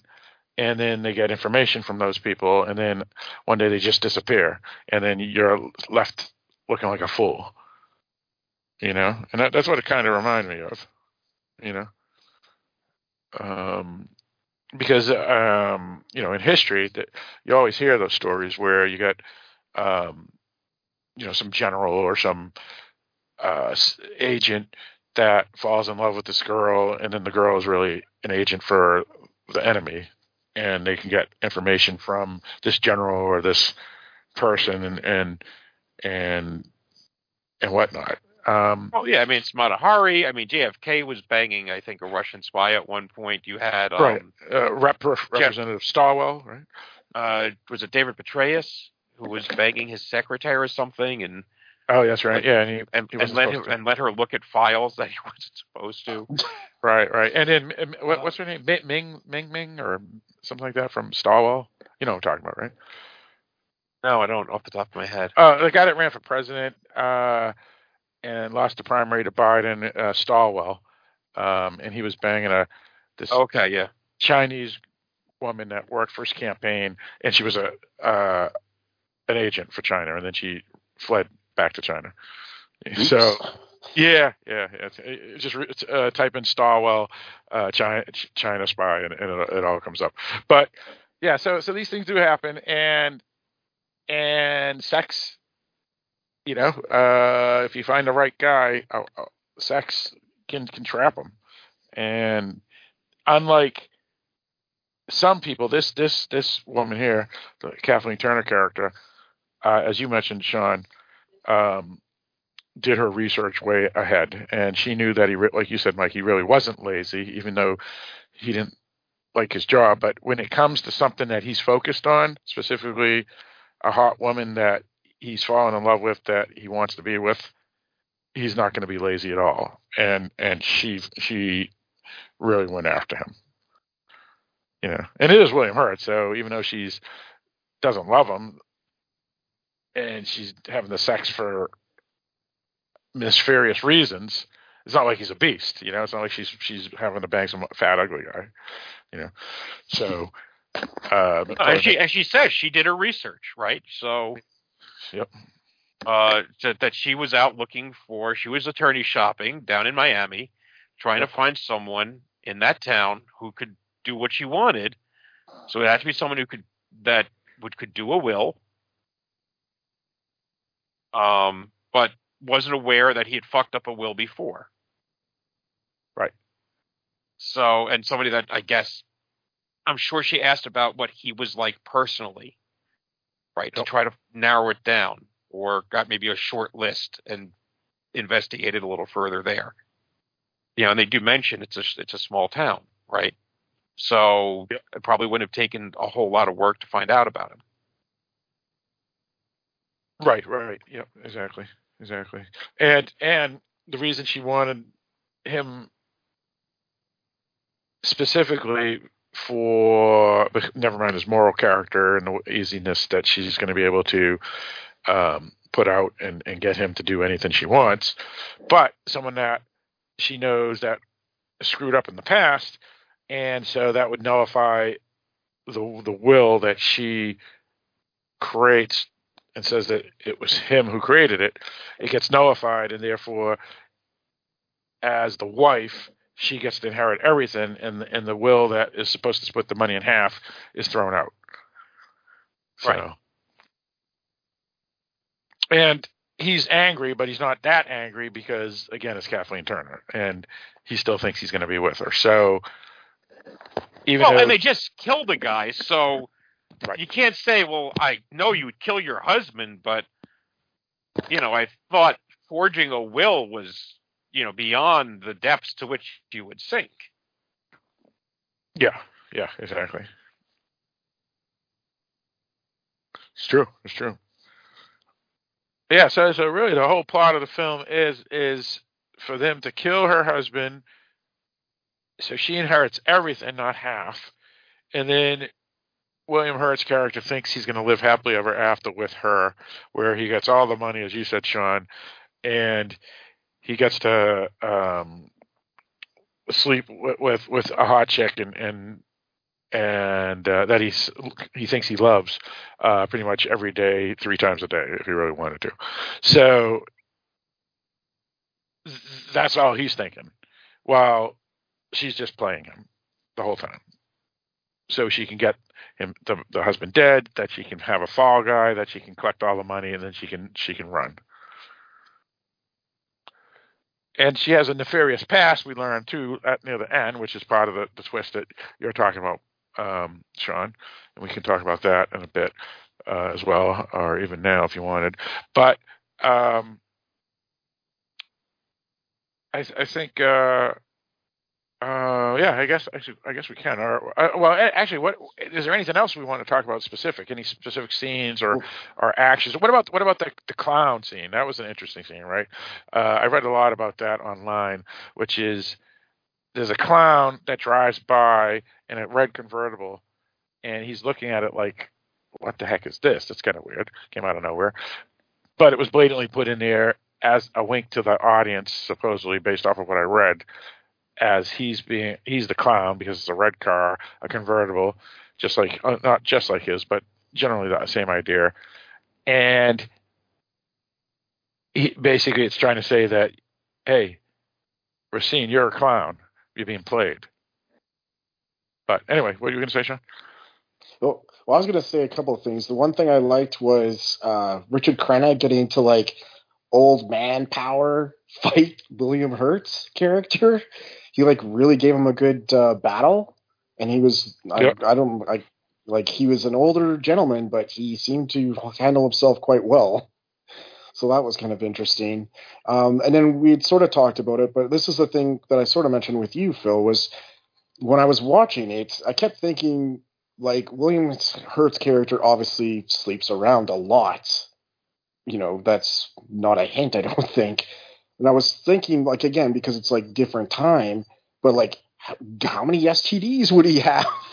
And then it came to that idea of talking, like, when I looked it up, when I was looking up the release date for Body Heat, realizing that the AIDS epidemic started in June of 81. So, again, 2 months before this movie was released.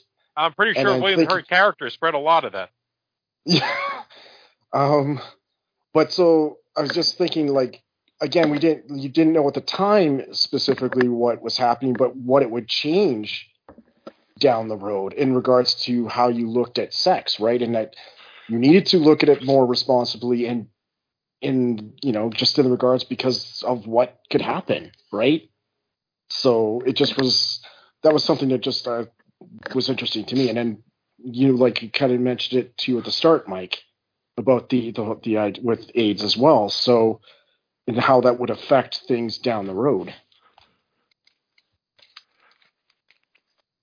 Yeah, and yeah, but, you know, you might mention, Mike, yeah, a lot of that stuff was thrown out of films because of probably AIDS and the panic and the whatnot. But yeah, I didn't even think of that, Sean, and I told you that offline when we were talking about it. But it was an interesting historical note and the time frame this film came out. So yeah. I mean, I mostly noticed that because I remember them talking a lot about like the AIDS in films because of I was a Bond fan, and that was a big question, right? Because Bond was a notorious womanizer. He'd sleep around a lot in his films, and like once Timothy Dalton came in because of AIDS, they like really curtailed his sleeping around because it was dangerous, and you didn't want Bond getting AIDS. That's not the character. And so they really cut back the number of women. So I've always been kind of aware of that and noticed that. And yeah, and I think that's that. Yeah, here you see a thing of the before, you know, what they could do beforehand and what happens after. Well, and I think there's also like this is, again, my mind goes all over the place. But when I was watching it, the number of times they're smoking, and they're smoking everywhere. And just me thinking about, I'm so glad that I came at the end of the cigarette era, where we actually got to the point where, you know, you could go to a restaurant and not be smoked out. So yeah, there was that one scene where they all just light up. Where says, does anyone mind if I smoke? And everybody lights up except for Ted Danson, and he just says, "That's okay. I can inhale it from here," or something like that. And this, of course, is also way before secondhand smoke became a big thing. Yes. So I thought that was hysterical. And it's you know, it's a cliche, is that smoking is. Smoking is a sign of sex, so it's a sexy film. So sure, everybody lights up in the film because everyone's on a little white dick, except for Ted Danson.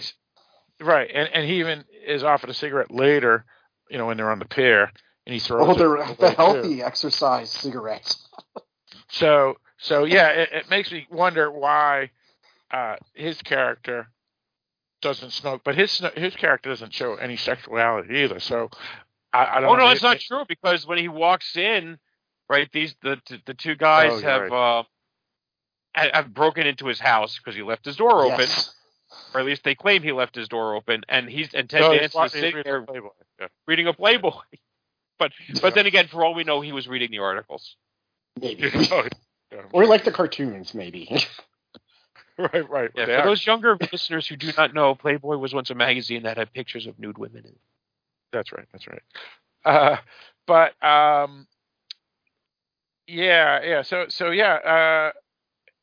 it is interesting that Ted Danza's character is so anti-smoking for a time and a film that has smoking everywhere. But maybe it's supposed to be intentional to show his moral character. Maybe. Yeah. But it's just interesting watching a movie set in that time, in that era, right? And just like how things have changed, you know, in a few decades. Yeah, that's true. I also thought it was interesting, though, with Danson's character, too, is when he's talking about Richard Crenna's character, he's saying, hey, the guy was a dirty guy, you know, I have no problems that he's dead or that he was killed. But I want to let you know if you had anything to do with it. I'm here, you know, I want to give you all this information. So he does show some moral ambiguity as well, because he's willing to protect his buddy who he knows may be a murderer, and he doesn't give a rat's ass about someone that died, even if the guy was a scumbag. The guy didn't deserve to die. Yeah, but at the same time, he's also kind of doing a jig when he realizes he's got the goods on him. So, he wants to help his buddy, but he's also might be getting a win out of it. So I just thought that was a really interesting way to do the character. And again, this is, I think, Ted Danson's first movie. Right. It was before Onion Fields? I don't know. It's certainly early. I don't know if it's not his first. I mean, he is not a household name at this point. Right. And it was before Creepshow. Wasn't he in Creepshow too? Yes. Creepshow was 81, so it would have been the same year, right? Yeah. Right. And Onion Field was pretty close to that time too. So it was right when he was just becoming a known commodity, even if he wasn't a household name. All right. Well, you know, it's really hard for these tall, good-looking actors with great hair to find a job. Right. That's. I mean, he was one of those guys that he was going to struggle. We know that. He just got lucky. No, you're right. They had pegged him as someone of no, probably. But anyway, continue, Mike. I'm just commenting that I just love this character in this film. He's not the most upstanding guy in the world either. He is very utilitarian, right? You know, whatever he'll take the win. Right. But he's not a bad friend. He does try to help him out, right. But he's also not a man of principle. That's the difference. And he basically says it. You know, he says I can look the other way, but our cop friend, he's not going to do that. Yeah, he won't. Right. Yeah. Well, that's the thing. Ted Danson's character is a DA, right? And the Joker nowadays about DAs is, you know, they're as corrupt as can be because they're all political. So back then, even if they weren't political, they were there for the win, right? I mean, that's right.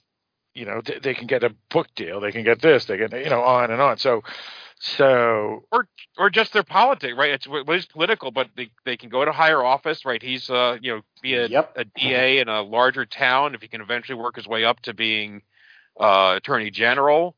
And it is unfortunately getting the feather in your cap, right? And, you know, you don't want to think of it that way. You like to think that the people go there, they want to get the bad guys.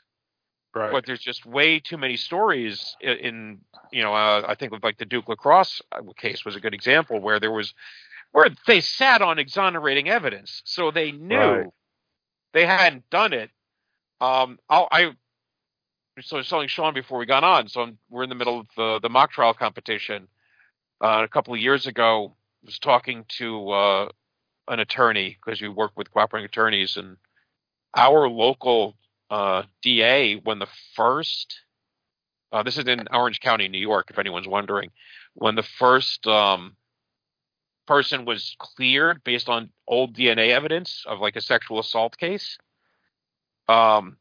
he told the police to go through and get rid of their old evidence because that's not good. They didn't want anybody cleared. Right. And it's like, I can understand mistakes happen. You prosecuted the wrong person. I'll get that, you know, but the idea that, no, I want to keep my wins. So we're going to keep these potentially innocent people in jail. It's like, no. And it's not just one place, it's all over. Yeah.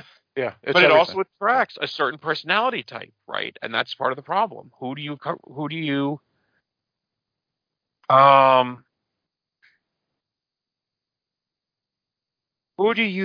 draw to a job like that, right? And it's often people interested in power and in ambition. And not for what's right. And not necessarily what I mean. You do get them. You do get your crusaders. You do get your incorruptible people. But there's also way too many of the bad.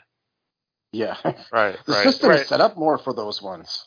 Well, and even the ones that are the crusaders to do good, sometimes they go overboard too. You just don't find the right person, which is someone that's level-headed, period. That's what you need. And you just don't find those folks. Right, because there's no one more dangerous than someone who's convinced that they have a righteous cause. Right, exactly. Oh, yeah. Yeah. So, yeah, so you can put somebody there who may believe they're in the right, but it's so easy to convince yourself in the right, and even if you're not, and become blind to what you're doing. Yeah, it's tough. Anyway, this is getting way deeper than we intended for a side character that has for side dialogues in the film. Sure. I did like the Mickey Rourke character. His scenes were very short, and there was only two, but he was really stole the film at points during those scenes, and so it made sense that he became a star too, and would have probably continued to be a huge A-lister if he also didn't have behavioral health issues. It's a theme for the episode. Yeah. But I liked how the characters knew each other and they reacted with each other. Here it is, a crook that was basically got it off because of Racine. And so Racine can talk to him about doing dirty stuff and not worry about being turned in because loyalty is there. And I also liked how he offered Racine information to protect him, and he also said he wouldn't rat him out either. And Mickey Rourke's character seemed genuine in every moment that he was on screen. So I thought that his character was really good, and he played it excellent. Right, and that's case, right, here's a guy who likes his attorney and does him a solid. Yep. Right, so here is the bad guy. He's an arsonist, and yet he's kind of a good guy in a weird way, right? Yeah. So I thought that was kind of neat. And weirdly enough, he even stays up and I said, "I'm going to get myself a new attorney." It's like because we've now done a crime together. I need somebody. There's a conflict of interest here. I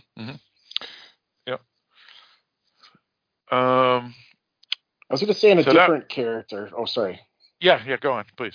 If you recall in the restaurant scene where they're having dinner with the husband and they're like kind of having the go-between, I was going to say that I thought that Kathleen was her prettiest with how her hair was done up, as opposed to, because it was like throughout the movie, it's all down, right? And like, she's known for her hair being down, but just that kind of, I don't know, the design or way it was done. Like, I don't know. It was interesting, but I thought it was funny too, because then she has a sequence where they're talking and she makes the comment about, "Oh, I'm too dumb to know."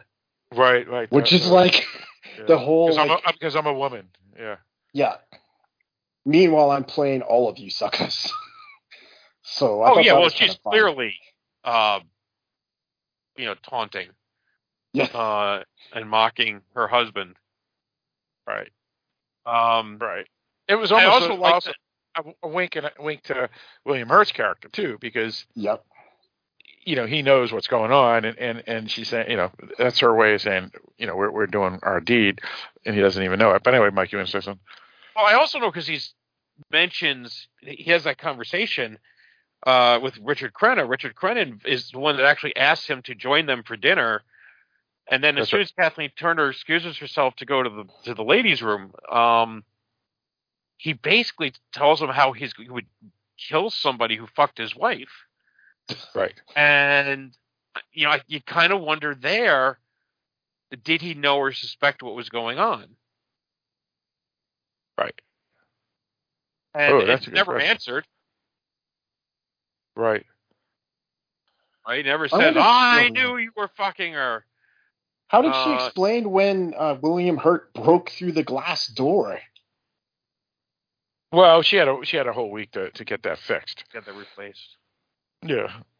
You know, and all she has to do is offer, and I'll pay you double if you come today, because they have the money. So I was thinking about the May too, right? That was there that she was kind of having the little fight with. If maybe the maid would have seen that and mentioned that possibly. Right.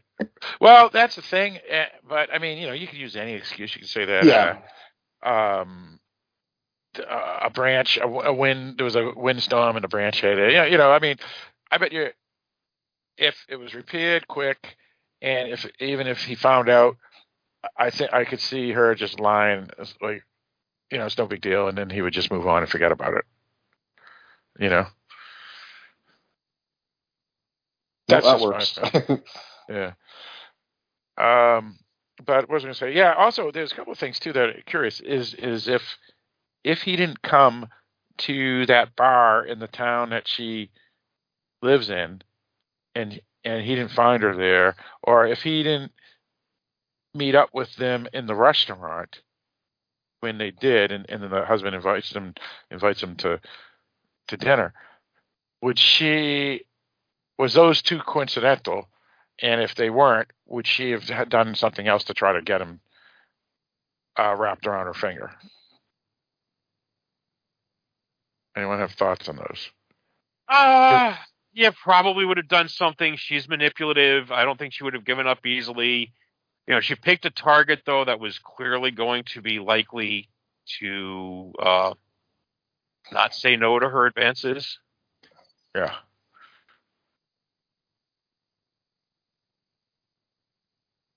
Yeah, so you're probably right. Yeah, I mean, if they did look coincidental, he happened to go that one night to her town looking for her, and it's the only restaurant and bar in the town that she lives, and she just happened to be there that night, her assuming that he would be there, that he would show up.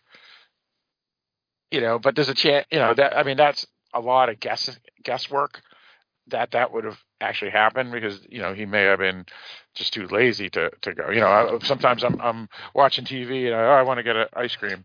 I'm too lazy to go. Just forget it. But if it was 10 years ago, maybe, or a different night, maybe I would have got up and said, "Yeah, I'll go get that ice cream." So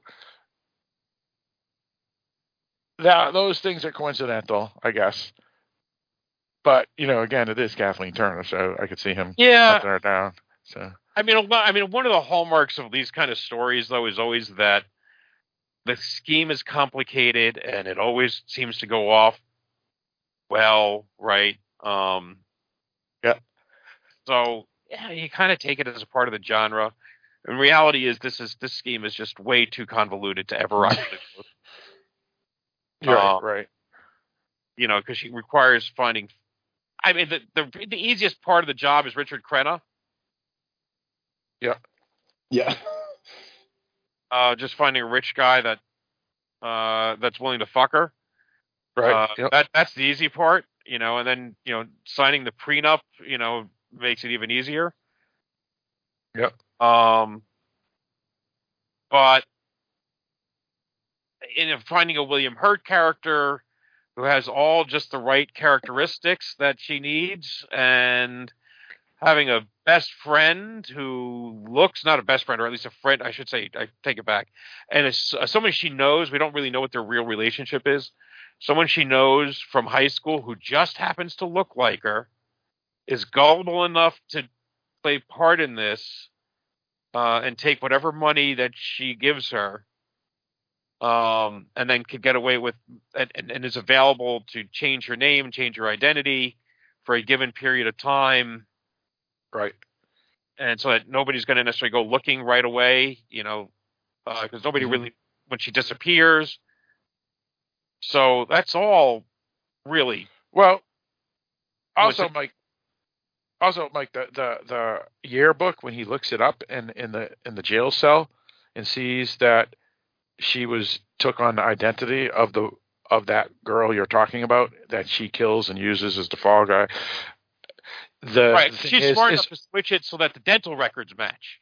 Right, exactly. Yeah. So technically, he could have showed that book, that yearbook, to the cop again, because the cop still seems like they're kind of friendly, even if one's now in jail.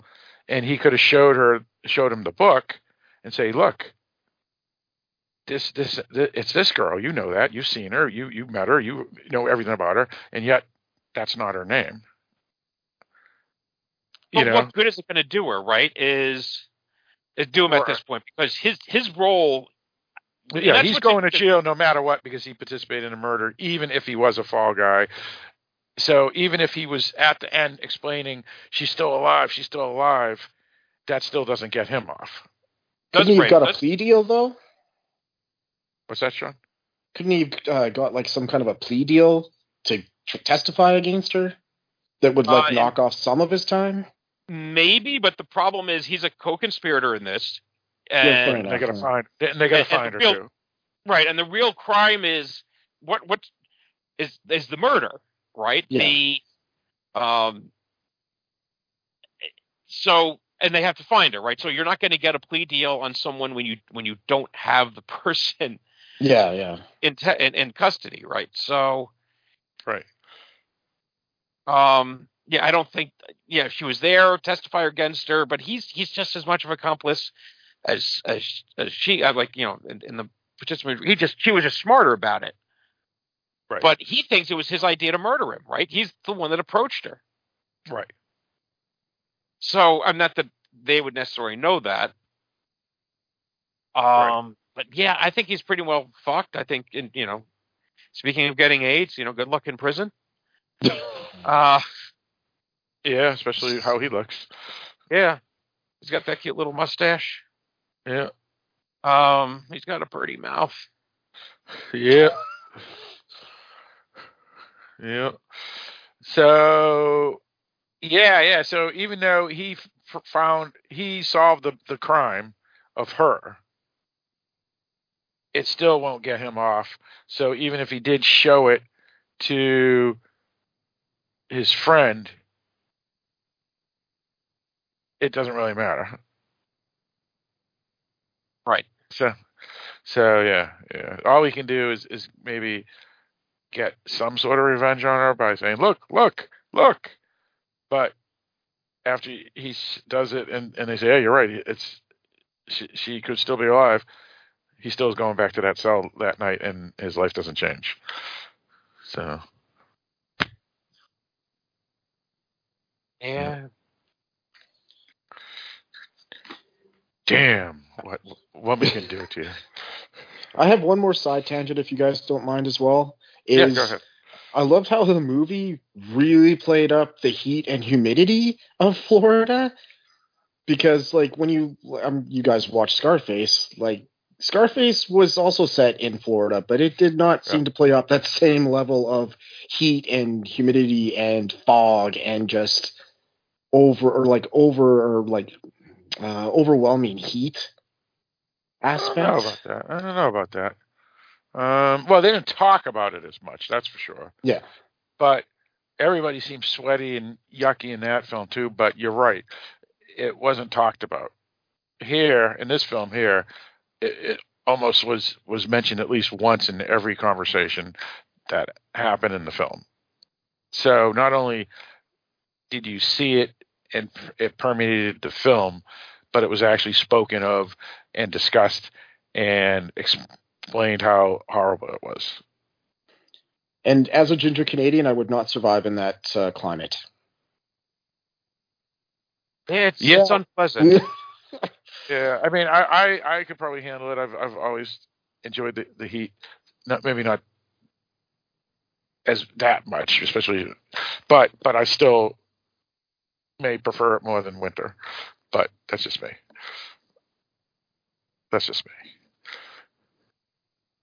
Now, if it was my mother, she couldn't handle it. She would hate it as well. If it was my father, he was like me. He could handle the heat. So we and my wife, she could not handle it. I mean, she puts the air conditioner on or opens the windows, and I'm freezing my ass off. It's terrible. So, like, we're on team temperate climate.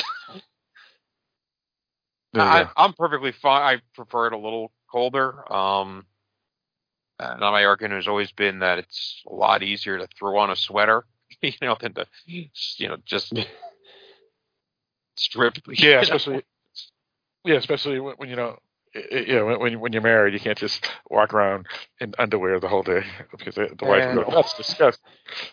But yeah, like here, like I know this is another tangent, but it's like here we get 35 degrees to 45 degrees Celsius in the summer. So when we got air conditioning, I don't know what 35. It's like 100, I think, Fahrenheit. 35, double it and add 30 gives you an approximation.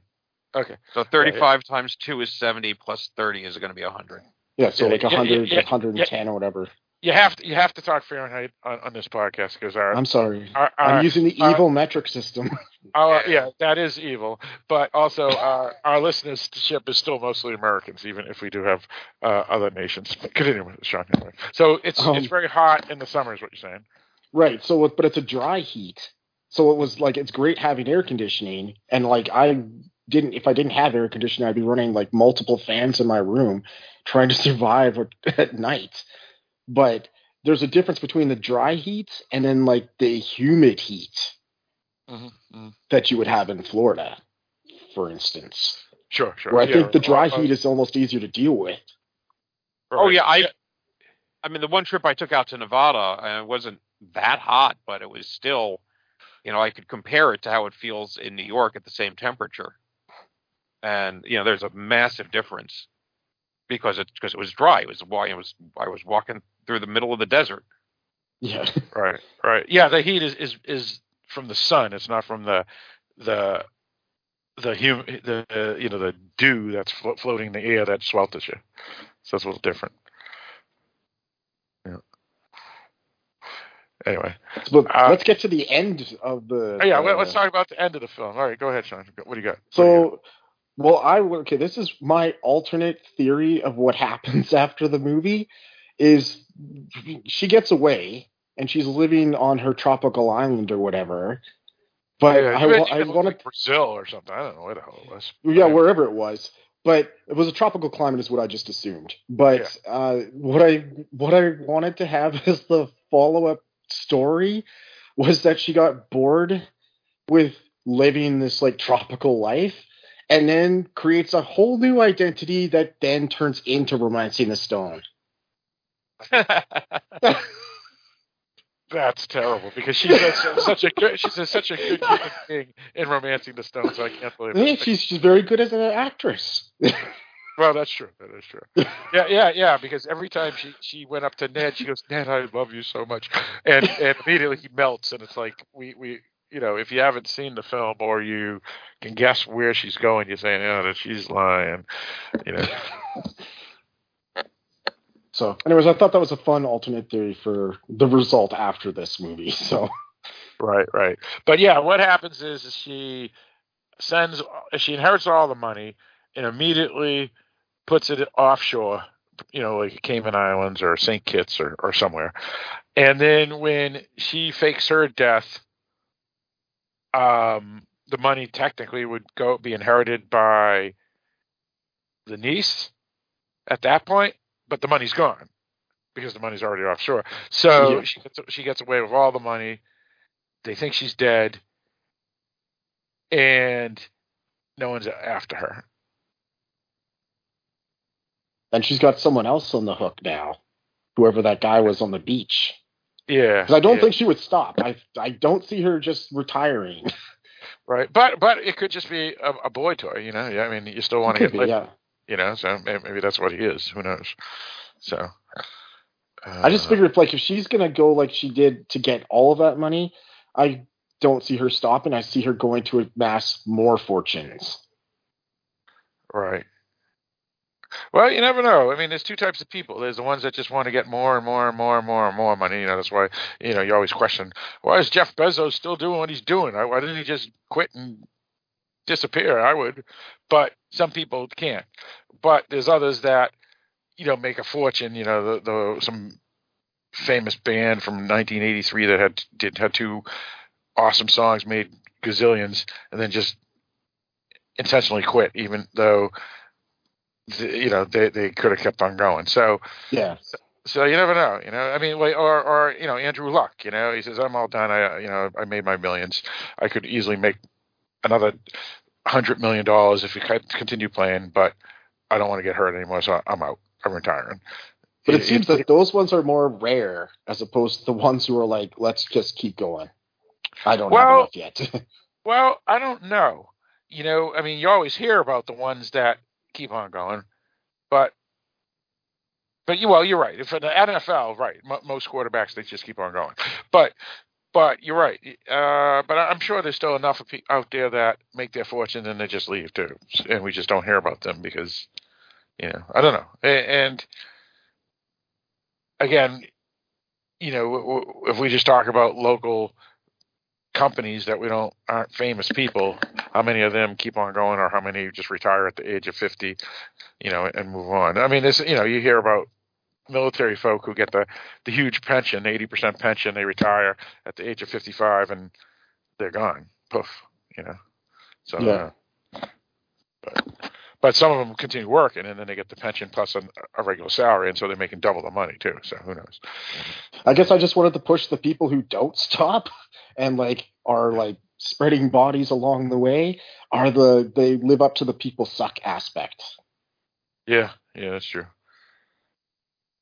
Yeah. Let's see. Anything else that we want to discuss here? Any other scene specifics? As I say, I just wanted to go back to the Spellbinder, and I just like the ending was not what you would have expected from Hollywood at the time.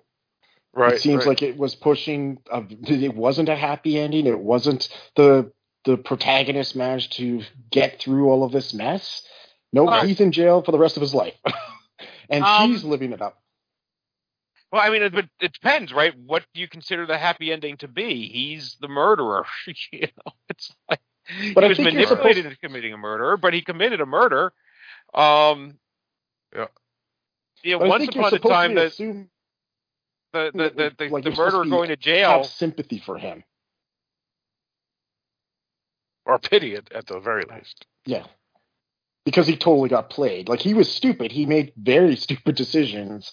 But there's that aspect of like, well, you were following his story. It wasn't anyone else's story. Really, right? We were following it from his journey, where you know, interacting with all the other people. So it feels like you could have had an aspect of he was a protagonist, maybe not a pure protagonist, but he was the one you were following and you had the most investment in. If that makes sense. Yeah. Yeah, no, that's true. But I do see Mike's point too, which is, well, technically, but yeah, he went to jail, which is right. But also, though, I mean, she gets away with it too, though, and she wins. Right, that's the real thing. Yeah, it's not only that she gets away with it; it's that. I mean, you can even add another layer to it. It's not only does she kill her husband and get away with it. She also takes all the money away from sister? The sister and the niece, yeah. That's niece, yeah, sister and the niece. And they get nothing. So, yeah, it's the idea that the real mastermind here, you got one dumb schmuck who goes to jail because he deserves it. And for however long he's going to be in jail. And his life is over. His life is ruined. And appropriately enough, his life is ruined. But yeah, but she gets away with it. She gets away with it. It not just gets away as a fugitive from justice. She gets away free and clear with a happy life. She's like what Littlefinger could never accomplish in Game of Thrones. Yeah. Yeah, sure. So, the catch is this: Does she stop? Right? As Phil pointed out, she had it. She never had to do anything more. She could have stopped there. She wanted more. And that's why I think she wouldn't stop. how long will she be content sitting on that beach in Caracas or wherever it is, and before she has to try to get even more? So there is always, if this is a narrative that continued, if this was not a character that only existed within the confines of a 120-page script, right, then there would be a good chance that one day this character would end up getting their comeuppance because of their greed, right, that they would never be able to. Right. Sorry. But it was just a matter of how many lives would be destroyed in the process. Right. How many lives are going to be destroyed in the process? And again, we know that she is, in fact, a literary character, and we are left with the impression we are left with is not that this will eventually destroy her, but that she got away with it. And nobody stopped her, not even those meddling kids. Because all they could do is look at the giant purple people.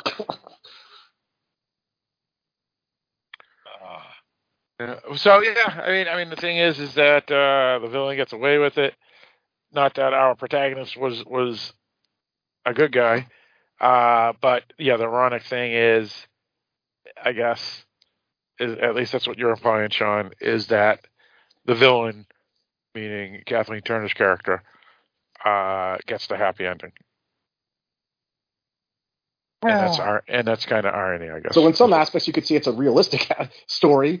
Because that's, it happens in our own world, right? Where there's bad people do bad things and sometimes never have to pay for it. Absolutely. Yep. It happens all the time. So, which is why I thought it was not the regular Hollywood ending of everything gets tied up nicely with a bow.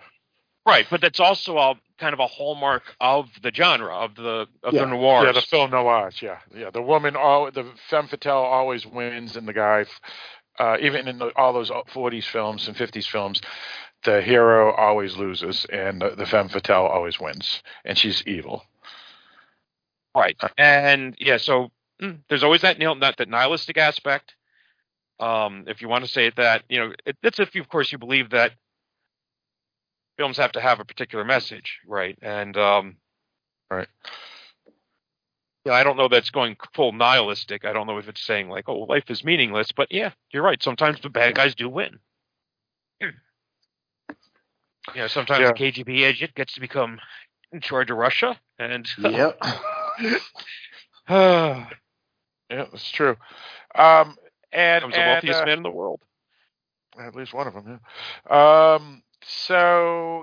So I can see where you're coming from, Sean, when you keep on comparing this film with Spellbinder, the 1988 horror film starring, witch horror film starring Kelly Preston, where she is kind of like a femme fatale, and the ending of that film as well.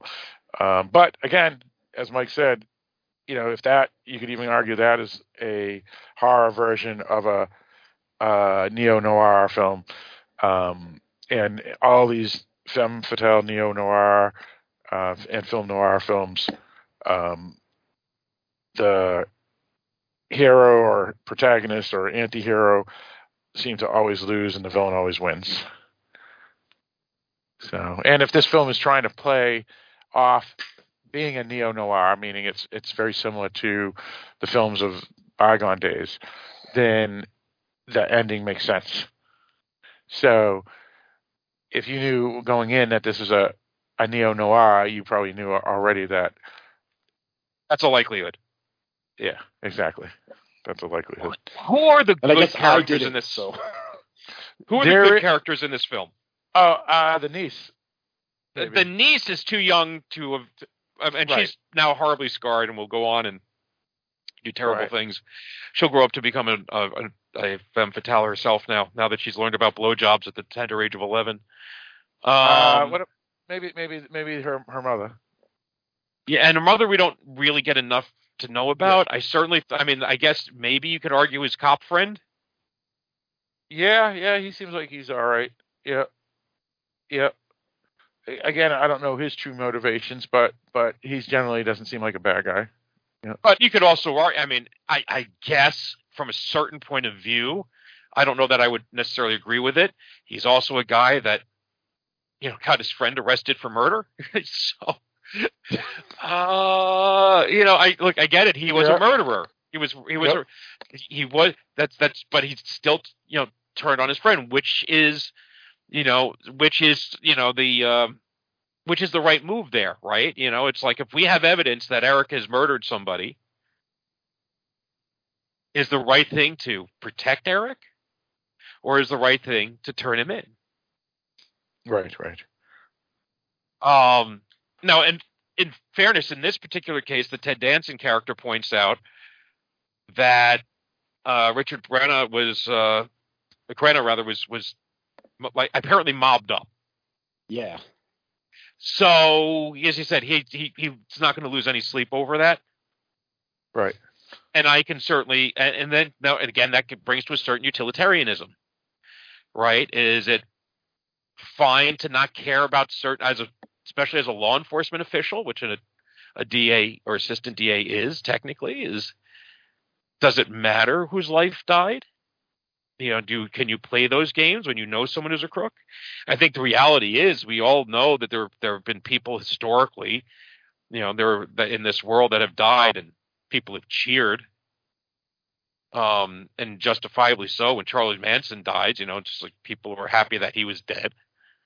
I don't think anybody would somebody who started wearing black and mourning the death of Charlie Manson probably would get some weird sideways glances.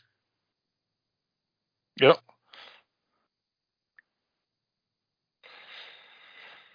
Yeah, so I would have to concur with you, Mike. I don't think there was necessarily anybody in the film that was developed enough that was quote unquote a good person. What about the clown? The clown didn't do anything wrong. Well, I answered my question already by saying that was developed well enough. So the clown wasn't developed well enough.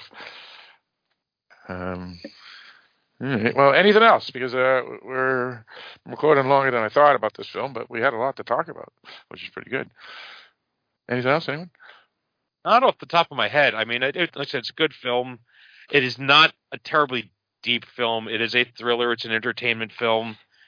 Sometimes that's enough. We say that's the whole point of films, first and foremost, is to entertain your audience. Indeed.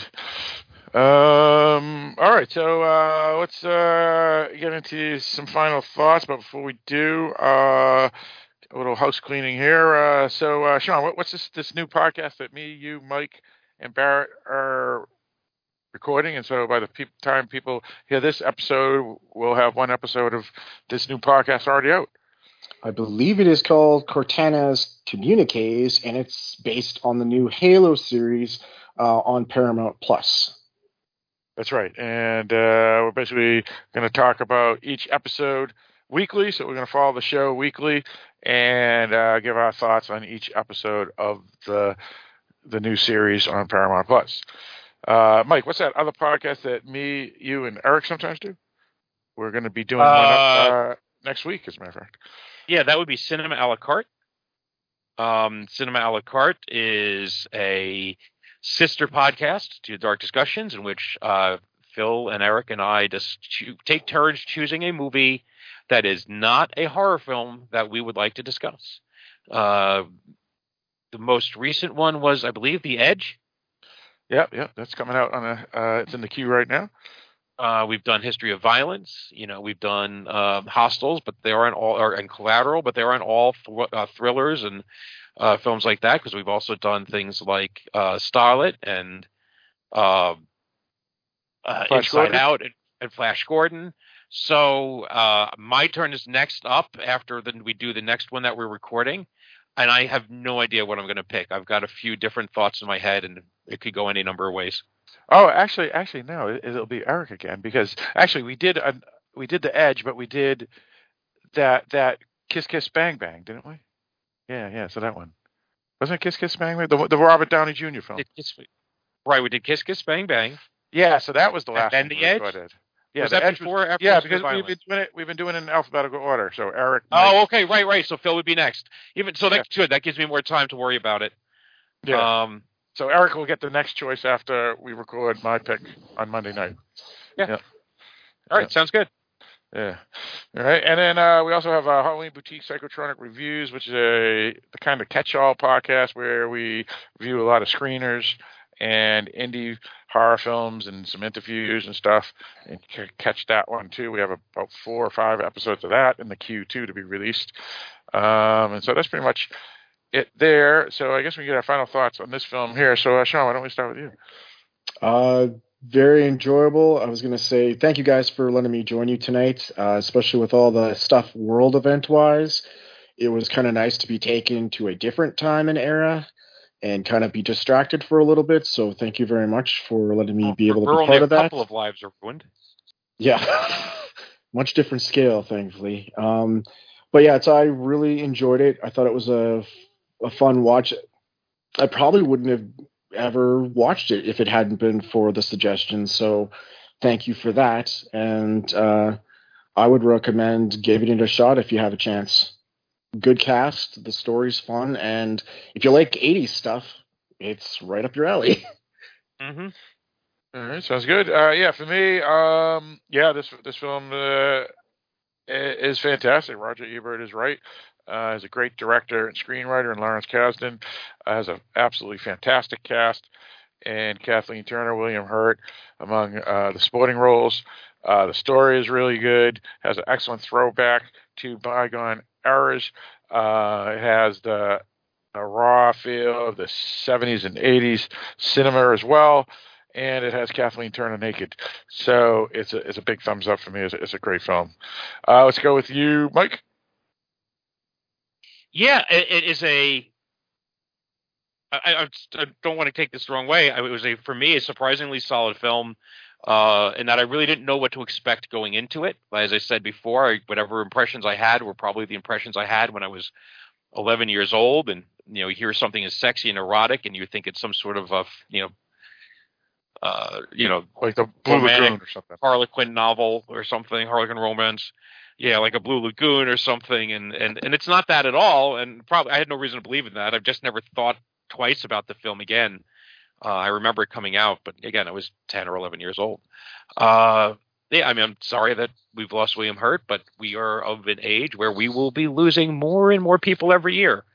And it just is the way it is. It's the circle of life, and so we'll get used to it, but we mourn his passing. I will continue to enjoy his work. He actually has a lot of other films that I have not watched. I'm sure I will be, and in the case of Altered States, a film I've been meaning to rewatch for a while, so I may find a reason to do that. And so I would recommend it. I definitely recommend it. If you like thrillers, if you like crime films, and if you like noir films or noirish neo-noirs, or if you just want to hear Kathleen Turner's voice, certainly give it a shot. Indeed. That's the truth. All right. So once again, this is 1981's film entitled Body Heat, starring William Hurt, Kathleen Turner, among others, directed and written by Lawrence Kasdan, considered one of the best films by ultimate critic Roger Ebert. The film is readily available wherever you can VOD, but also there is a Blu-ray out and a DVD out as well. The film is considered a classic and probably worth checking out just for that fact. And I know we're revisiting it because of sad times, meaning the passing of the star at an untimely age of 72. But all in all, it was good to once again rewatch for me and introduce it to the co-hosts here who had never seen it, even though they knew about it. So I guess pretty much with that. And thanks, Sean, for joining. We definitely needed you, especially when we had so many dropouts tonight because of unforeseen issues. But all in all, I think the episode went pretty good. And with all that stated, Mike, why don't you lead us out? Yeah, so I guess once again, thank you for listening to this special episode of the Dark Discussions podcast. Please tune in next week when you will hear us talk about something else.